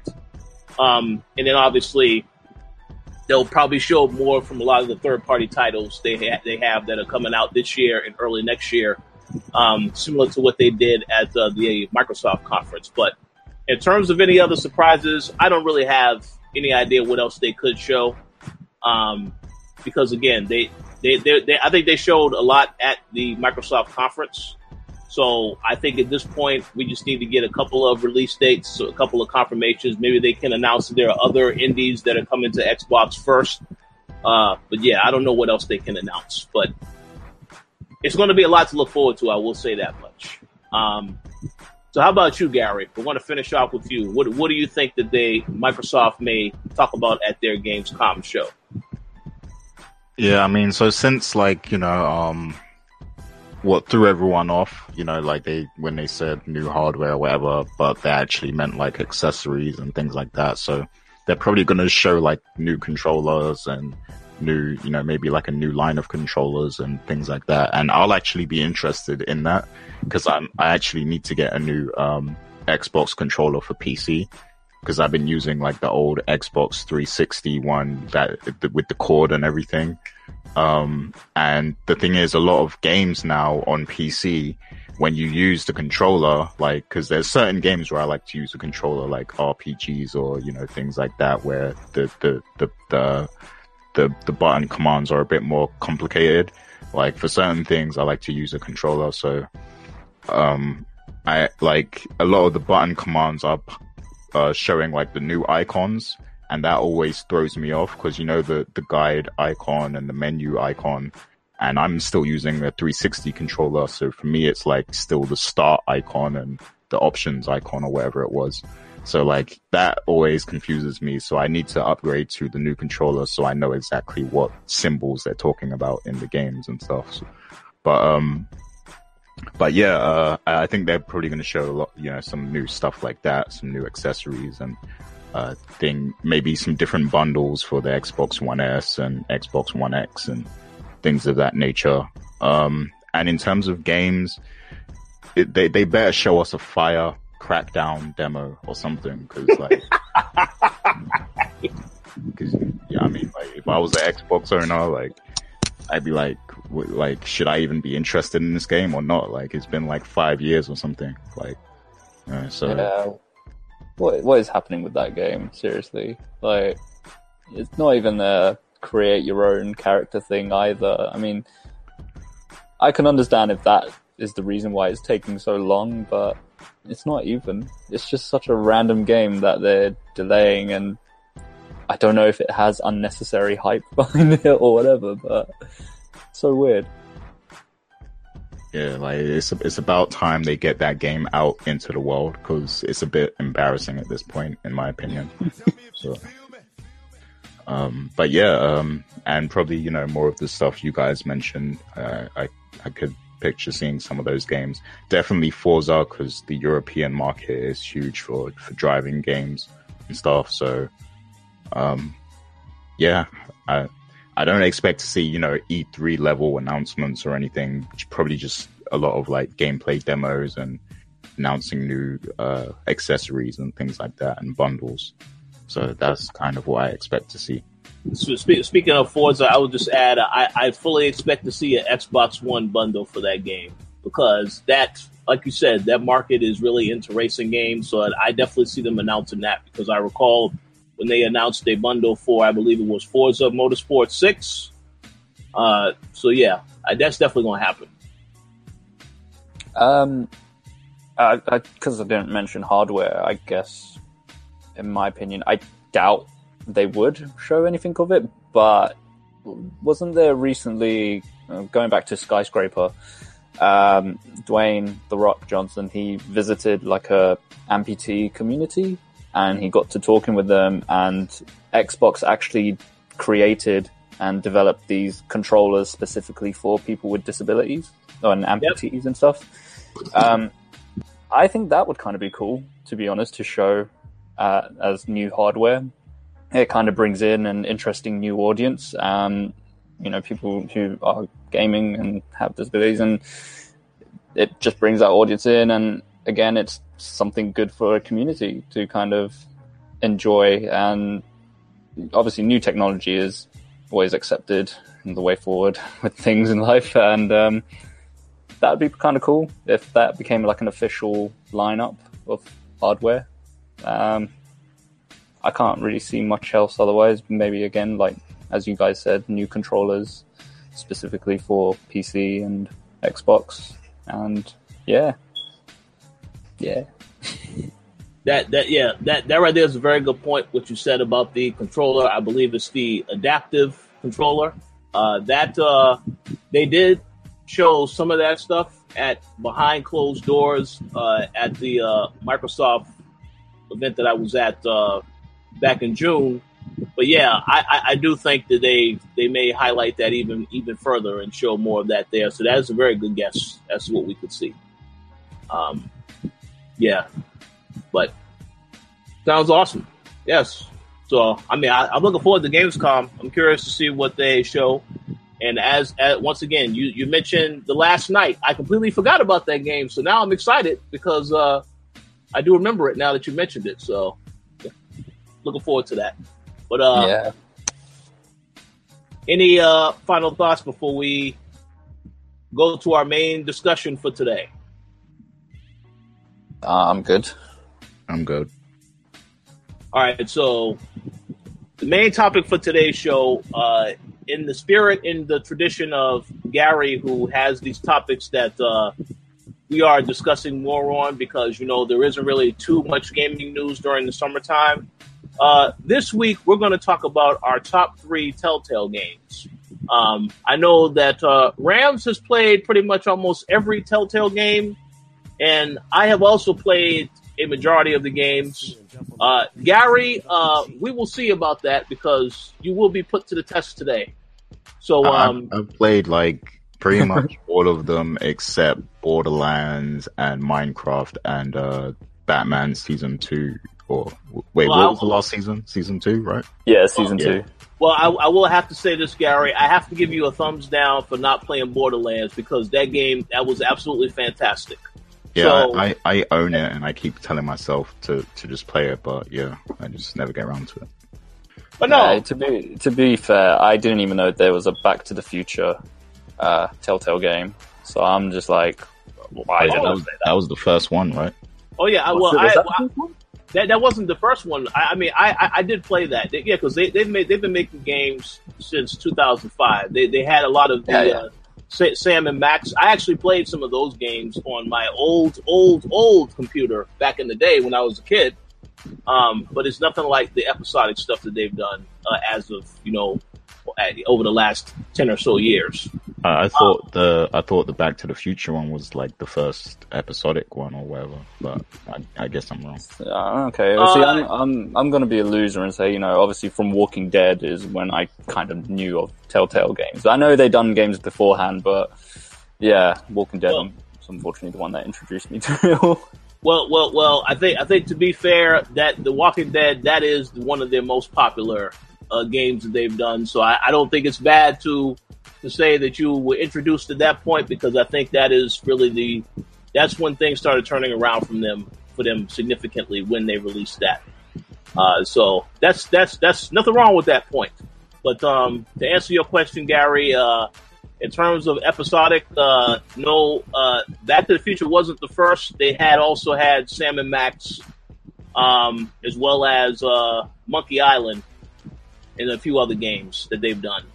So, uh, Fair enough. Yeah, but that's okay. But so the top three games, I'm going to go to you first, Gary, because I'm curious what you're going to say because I don't really know what all games you have played. But uh, feel free to let us know what your top three are. Okay. Yeah, so like going into this, I, I had my list all set out and everything, and then I started thinking again, and I was like, hmm, maybe maybe I need to change this a little bit. But um, okay, so I uh, oh, this this is actually tough. Um, oh, let me think. Let me think. Let me think. Uh, Okay, so number I'm gonna go from number three to number one, right? So Ah, this is tough. this is actually tough. Um. Okay, yeah, yeah. So I'm gonna say that last Walking Dead season, Walking Dead season three, I believe it was. That really impressed me because season two was kind of meh, in my opinion. Um, but that season three was pretty good and it got me interested in the, story and Clementine's development again and everything. So, um, so I think I, I'm gonna have to say Walking Dead season three is my number three. Um, and then number two, uh, see, they, like, I'm glad this is finally coming back, but th- this is one of the standout Telltale series for me. And that's The Wolf Among Us that, you know, that they only did one season, but that entire season I was hooked. That you know it, I was really intrigued by the world of like that actually got me into the world of fables you know Rams too because he told me a lot about it as well.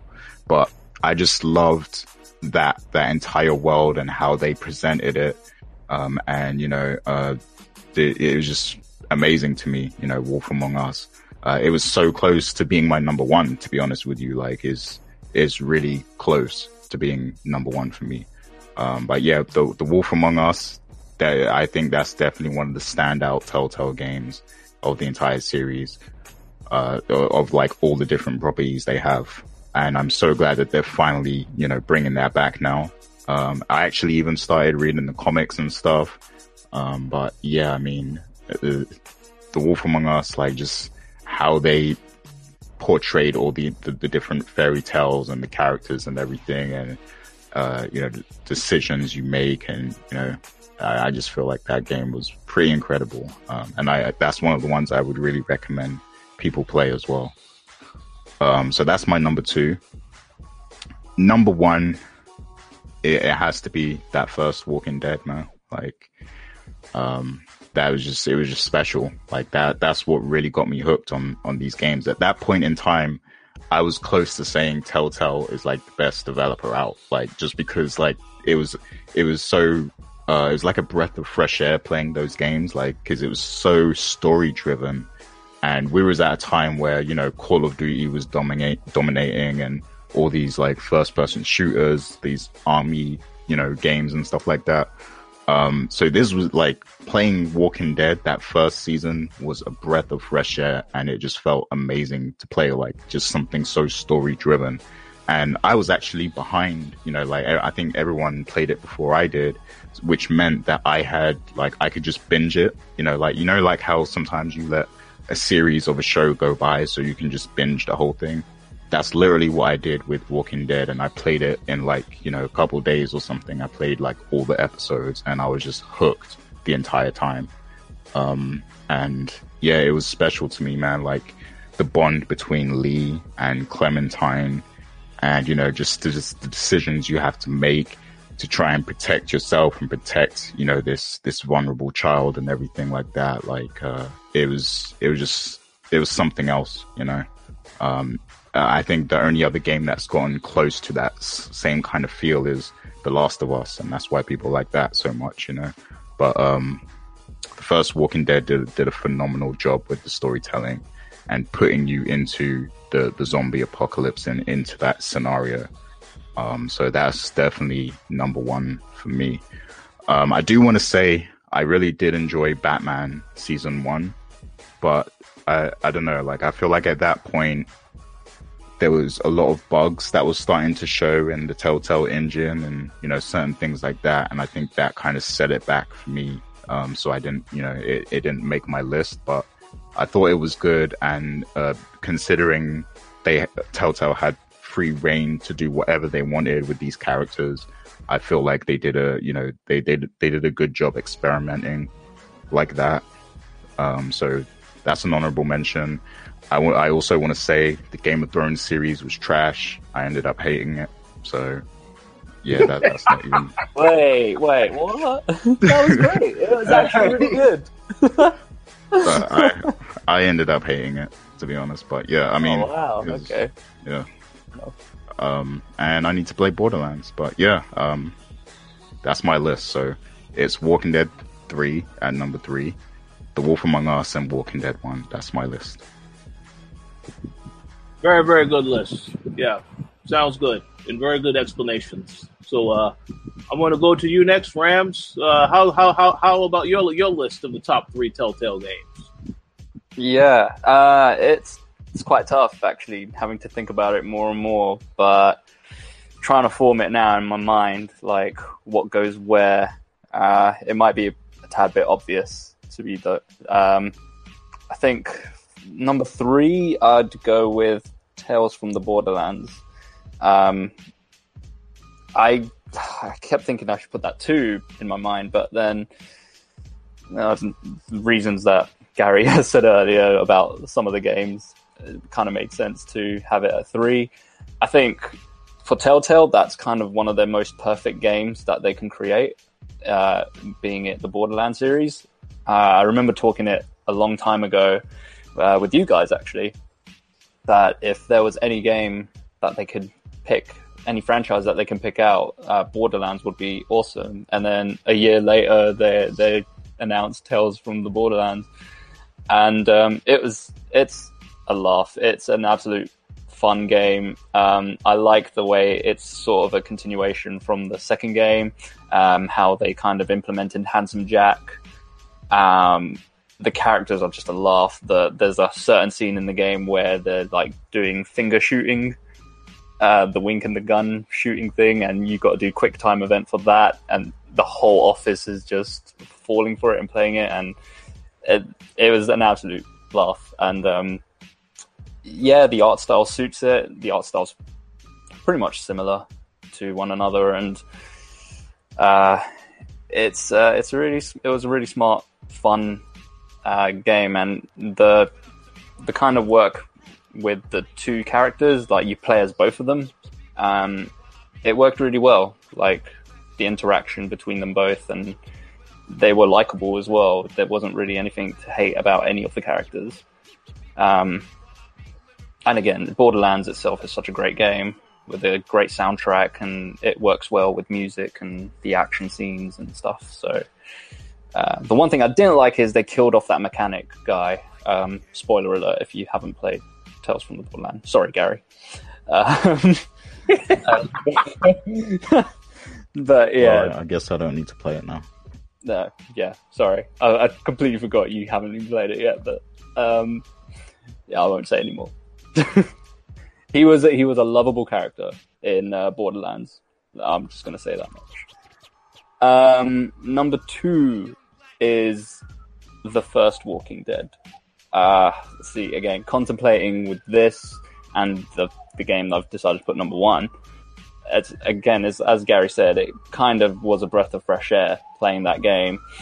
Um, considering how I feel about the show, TV show itself, I'm not really a fan of it. Uh, I do love the comic books though, more and more. I just recently read the last, latest two volumes, and it was it was really good actually. That it just picked up completely from the last few volumes before, uh, and this game just is clearly more focused on the comic storyline than it is like following the TV show. And it was done really, really well. It was written really well.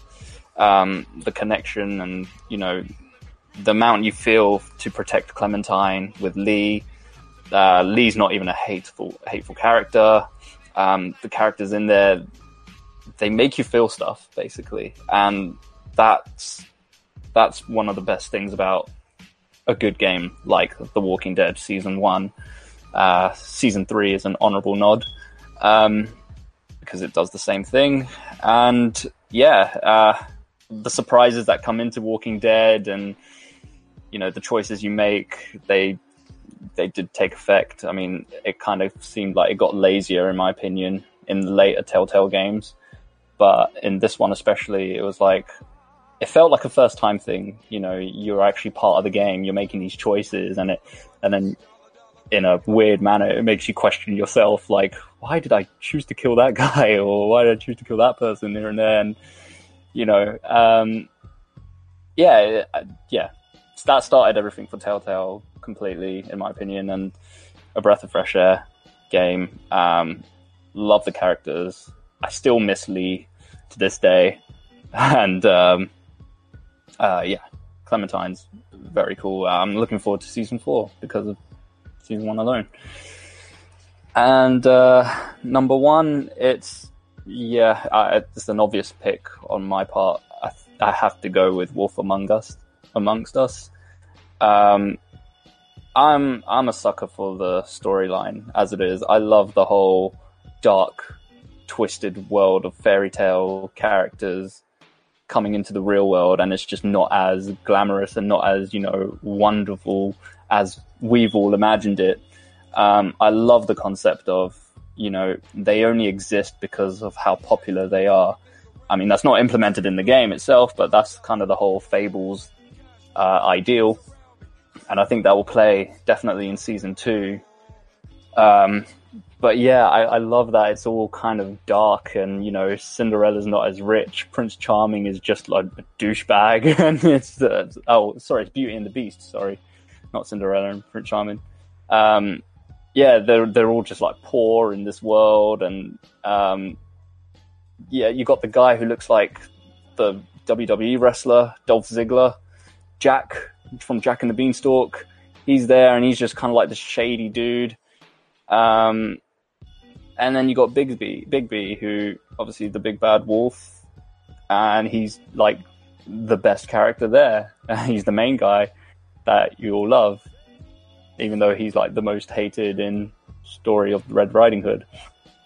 Um, yeah, that that that whole fantasy world is impressive to me. I love it, and uh, I'm I'm looking forward to season two. Definitely, I think um, if they have more focus, I guess, on the fairy fairy tale land, and my thought of that would be that Goldilocks is going to be involved in it. Uh, for those who don't read fables, uh, I think Goldilocks is like a rebel assassin, and so she's quite interesting in the comic books. So in this game, um, I'm looking forward to see what she does, uh, if she's in it. That is. Uh, in general, I'm just looking forward to the game. But yeah, Wolf Among Us, my number one pick. Um, honorable mentions. I'm gonna stick up for Game of Thrones solely because uh, at that point, uh, when I said earlier that Telltale kind of felt a bit lazy regards to the whole the choice you make will affect future games. It kind of didn't, in my opinion. But Game of Thrones is the type of game again that kind of suits Telltale uh, logic, where you know if you watch the show, everyone pretty much dies. All the favorite characters you like die. So when I started playing Game of Thrones, I just felt like screw it. If I die, I die. If I don't, I don't. And you know, they put you in very difficult situations because you somewhat do care for some characters and somewhat don't. And then, um, yeah, I think they actually pulled it off really well, in my opinion. Um, the first time I played it, I didn't like it, but the second time, yeah, sure, why not? Um, and Walking Dead season three, I thought bringing in fresh characters was a good shout. Um, I liked the main character. I'm probably the only person that didn't like the woman because I just felt like that was just such a weird move. You're still married. What are you doing? And I didn't like. The, hey, it's weird. It was just like she's hitting on you, and she's like, "You're clearly married." Like, And- and- Yeah, I, I, I didn't like that whole like brother angle, like your like your brother's woman. It's Well, like, well, hold on a second. Yeah, it's just so weird. It was like the brother as well. He was just so bizarre. He's like, take care of the family. He's like, okay, you better take care of the family. Okay, I will. Why don't you take care of the family? He's like, you take care of the family. Why are you like this? Uh, like, "Oh, shut up, man. It's like, Well, hold, well, hold on a second. It, now, it, it, it, a question for, for both Gary and, and, and you too, Rams. Would it be fair to say that perhaps the writers were watching the affair when they was writing the script for this particular uh, season? I, I mean, I haven't seen the affair TV show, so yeah, sure. But they, they they were clearly watching some fucked up kind of incest type shit. So yeah. It was just weird. Uh, That that kind of put me off. I think that's one of the reasons maybe is putting me off of putting in my top three, top five definitely, but not top three. It was a great game though. Uh, nonetheless, it was like really fun. Um, I like that Clementine came to her own, and that you didn't. I don't think you actually played her at all, uh, which was nice. You only played her in her flashbacks, I guess, and then um, that that kind of was cool. I like the idea of just having her as the sidekick, but she's a focus for sure. But she's there to help you, not the other way around this time. Yeah, I, actually really liked that. Like the fact that she's she's a distant character, kind of, but like you know she's a focal point, but you know it, it, she's in the background, and you have your own kind of path as well. So, Yeah, yeah. I mean, cool. you know her, and you know what she's capable of doing, and it's just like you don't need to play out her. She's she just can handle herself because she's quite the badass. Um, but then I also like the first season because I do like that there was a connection between Lee and Clementine, and you did want to protect her. She's a baby, after all. She's like the little child, but you see her grow up, and she's become like, you know, she's learned so much. And it's also following with the whole Walking Dead story. Like what you learn from Walking Dead in general is that these kids are growing up and they're just growing up learning how to just survive and constantly survive and killing and murder and war. And it's like that's the world that they grow up in and the, that's how they are going to act and stuff. So, um, yeah, no, those are my couple of honorable mentions and my top three in general overall. I I want to ask like what first of all, what's your thoughts on Batman, and then secondly, did you play Guardians of the Galaxy? Uh, I didn't play Guardians of the Galaxy. I keep forgetting that actually exists.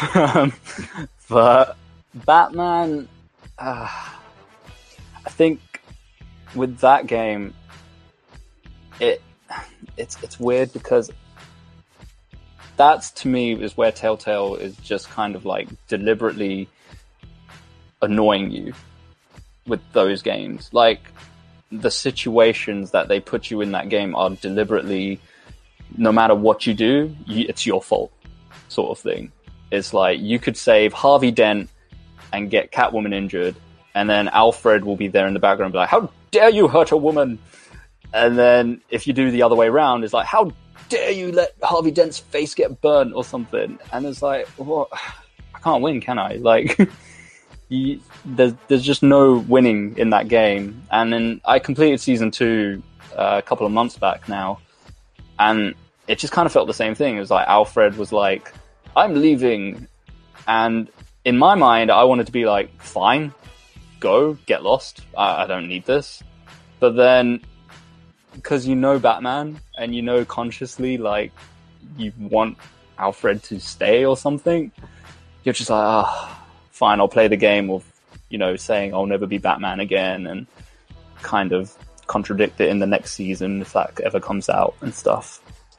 Um, it was okay. It, the Batman games were fine, but I just did not like the decision makings because it just felt like no matter what I did, it would be wrong anyways. Even, you know, fighting the Joker felt wrong. Like there was some guilt trip from some character just making you feel crappy about it was my fault that the Joker became what he's become, um, and so on and so forth. It's yeah. okay. I feel like you know I, I was telling Rich this as well, but I feel like with uh that ending, um, with the you know like you deciding not to be Batman or whatever, I feel like they're gonna just overwrite that in like the first two minutes of the next season. And it's gonna Exactly. be like, oh, Alfred's gonna be like, oh, we need you, we need you to do this, we need you to save Gotham or something like that. Exactly, it's just pointless, and it, it was in like even the first episode of season two as well. It like, um, I don't know how I can't even remember what happened, but in my game, Alfred was just really ill and shocked from the last episode of the first season. I think he got hit by the gas or something, and he just kept milking that injury in each episode. I swear to God, he was just like, "Oh, if that thing didn't happen in episode five, season one, I would not be this frail." Uh. I'm Well, like, well, on. Alfred, calm the fuck down. Like, I'm done with this. It's like, move on.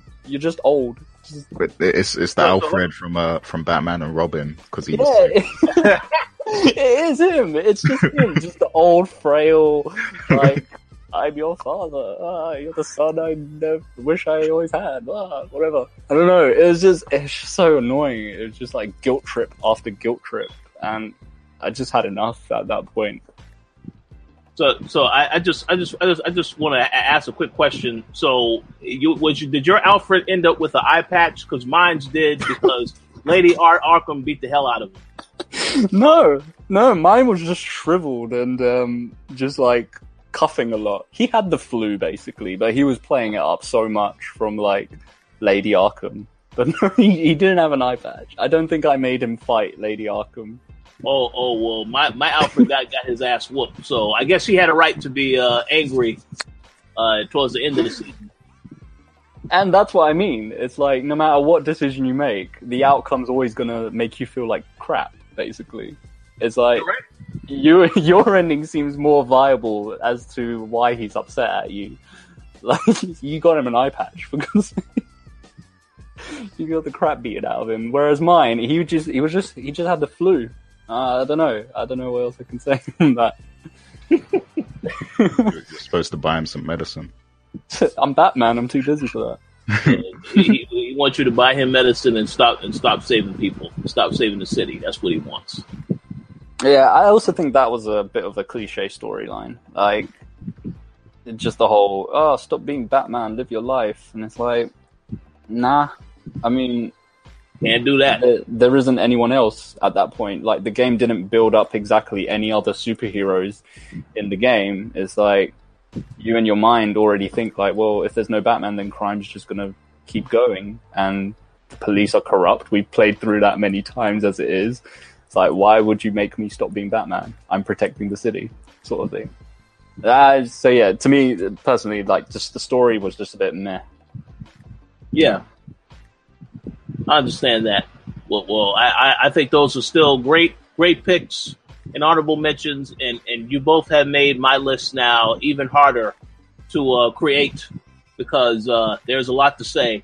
So let me go ahead and start off with uh, something controversial.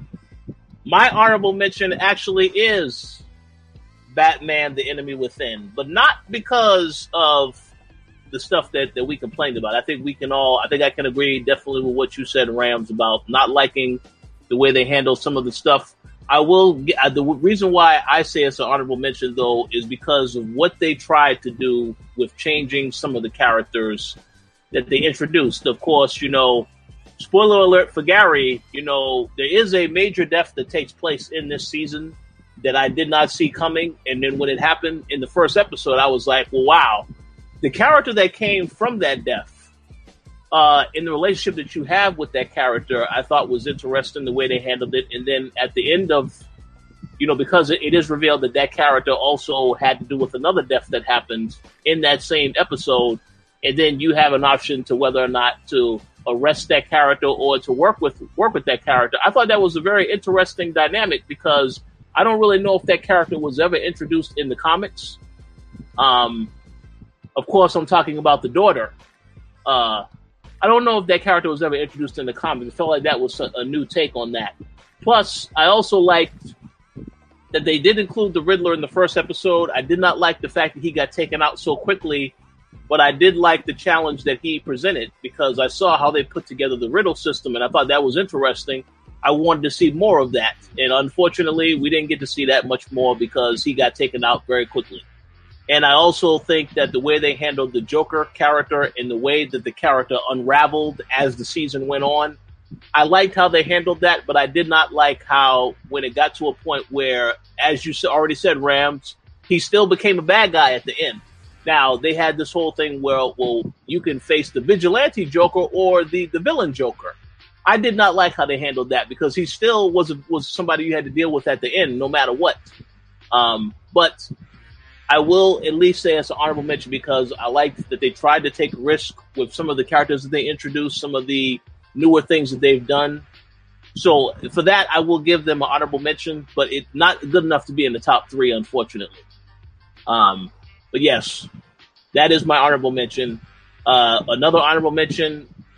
I want to say that I did somewhat like Guardians of the Galaxy that might be controversial for some because I know that that has gotten mixed reviews. The only thing I like about it, once again, is they really emphasize the team element and the fact that it is a family oriented, uh, you know, group of friends. Each episode was devoted to one of the characters in one of a story. Maybe in like in, in the case of Rocket Raccoon, the way they developed that character, they actually had a backstory about that tells a little bit more about the character. Um, I thought that stuff was very interesting, so I give them credit for trying to expand upon the characters and then the whole team dynamic.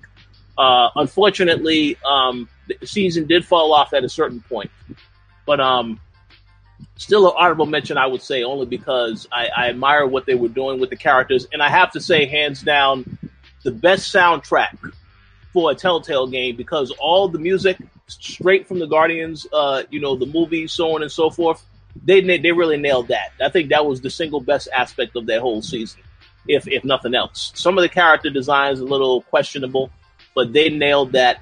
The design for Thanos was on point. That was fantastic as well. But yeah, the soundtrack by far the best aspect of that whole season. So I give that an honorable mention.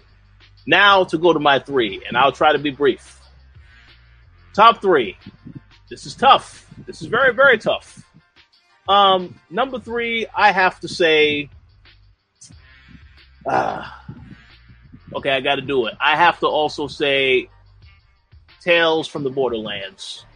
I was fighting with this one because I thought this should obviously be number one at the top of the list, but uh, it's very, very hard. But the reason why it is number three, again, I wasn't really a big Borderlands fan. When this game came out, I, I, I held off from playing it for so long just because I know I wasn't a fan of Borderlands, but I was curious to see what this was about. And once I started playing it, I was just thoroughly floored by just how fantastic it was. Uh, the comedy, the writing, the fact that you are switching between the characters and thinking about it from a writing standpoint, the fact that they're telling the story from two different perspectives, I just thought it was fantastic all around. Um, I, I personally still think that this is the series that I think people after Wolf Among Us, this is the series that people are demanding they make another season of. And I don't really know what Telltale is going to do with that because obviously they are a lot smaller than they were before after they did all those firings, so on and so forth. So I don't really know if they have the manpower to really focus on this. Now, obviously, Batman, I'm sure, is doing is being very successful for them, and that will provide them even more money. And then, of course, they have The Walking Dead, which will be starting next month. So they definitely will have a lot more money coming in because I'm pretty sure everybody's looking forward to The Walking Dead final season. But uh, I hope that they do get the money because I would love to see where they take this series from here. And then the other thing is Borderlands 3. We know that that's going to eventually get, you know, revealed. We already know it's in development. So I'm curious to know if those characters will appear in that game also. Um, if not, if if there isn't going to be like another uh, Telltale Borderlands game, we'll have to wait and see. But I have to say, definitely, definitely a three on my list because it was I was floored by how well the writing was, the comedy, everything. It just came together. Um, so that's definitely number three. Uh, number two, uh, this is tough. Ah, this is so tough. I have to put The Wolf Among Us as number two. Once again, another game that easily could be number one on my list, but the only reason I put it at number two is because um, the other game at number one, it's very hard for me to replace that game for some reason, and I'll get into that in a little bit. But Wolf Among Us, absolutely fantastic, and I must I must admit, you know, I am a older uh, young man. I, I I do like to play games that are somewhat mature in the context.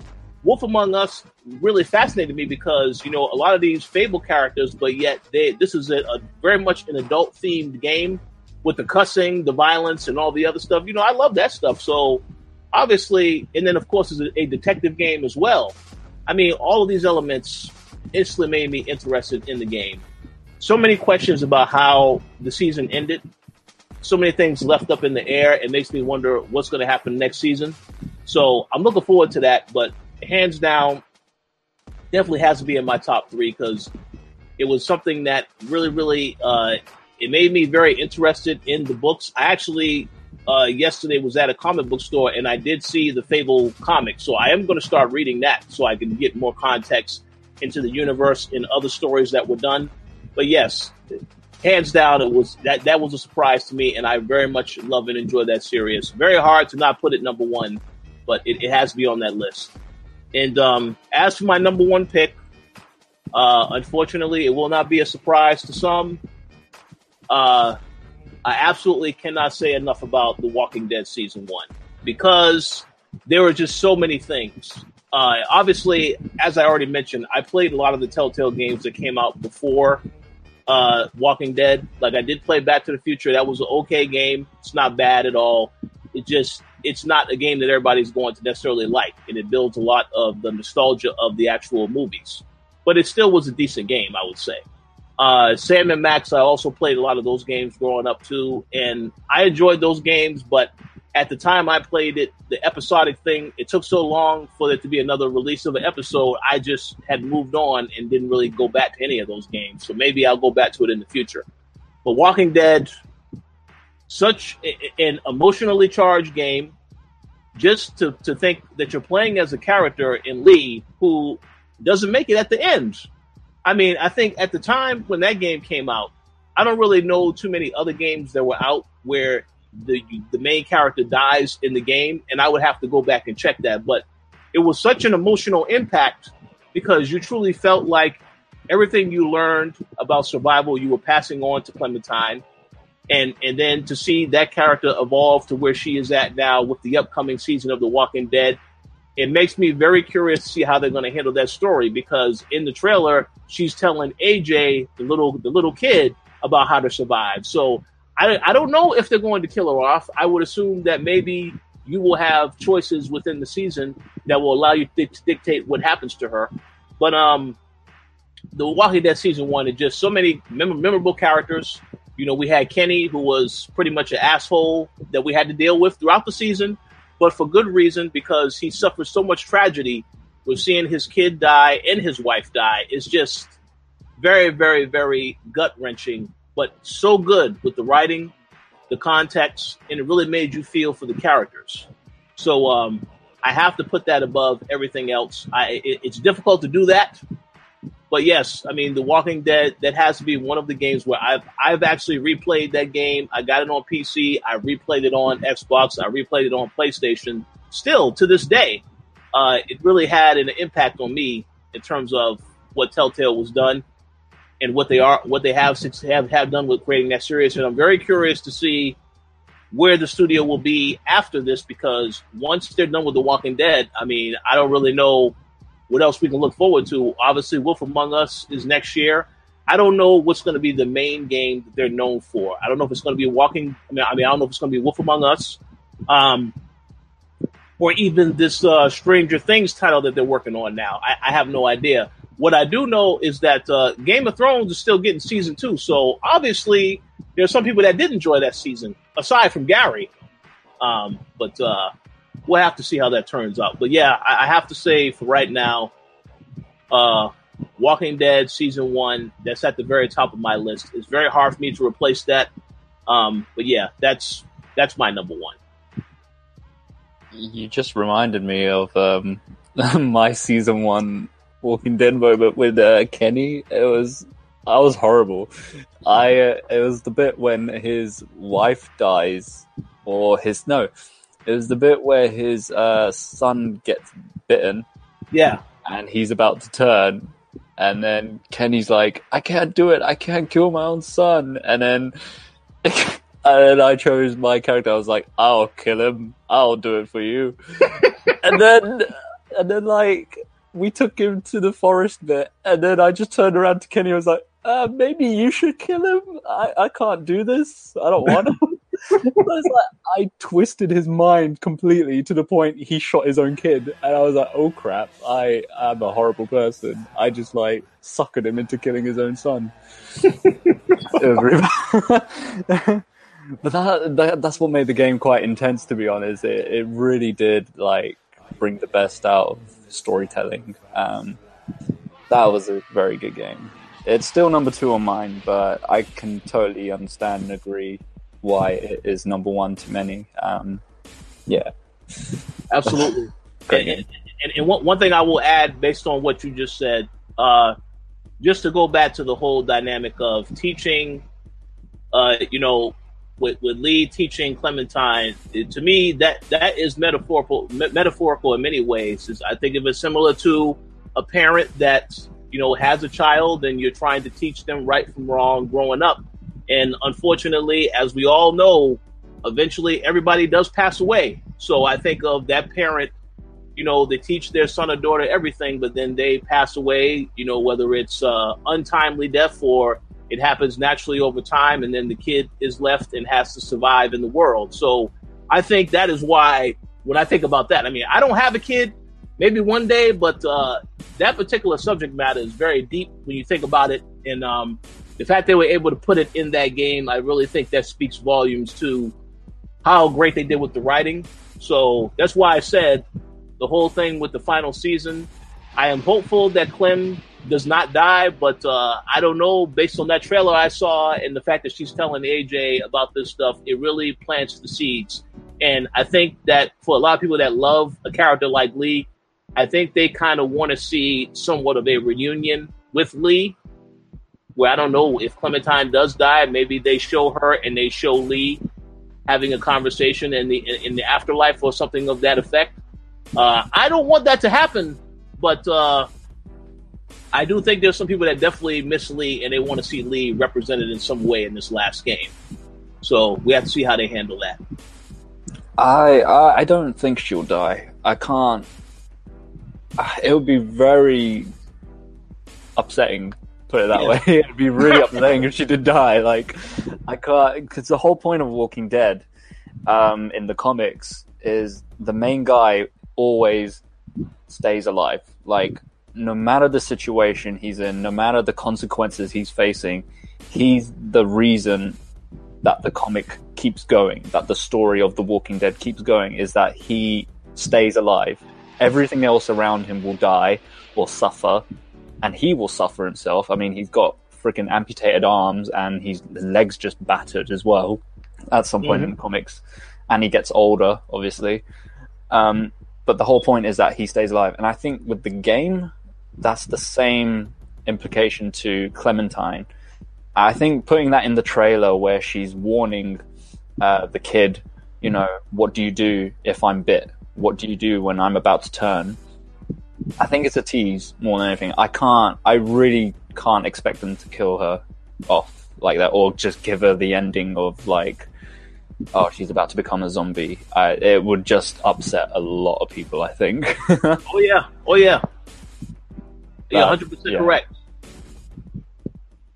Well, we will find out sooner rather than later because uh, that episode does start August fourteenth. So, like I said, there's a lot of stuff coming out in August, so we'll see how that turns out.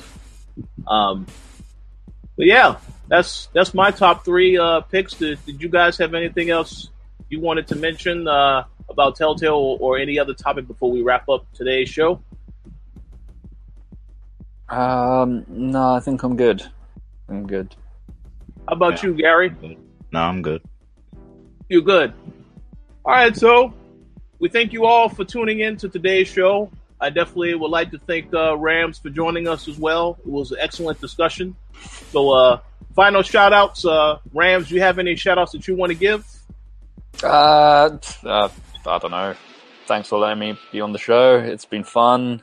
Uh, hopefully can do it again some other time. Um, if you guys want, you can follow me on Twitter uh, at Rameez S Quadri. Uh, you probably won't be able to spell it. Uh, screw it. Find me anyways.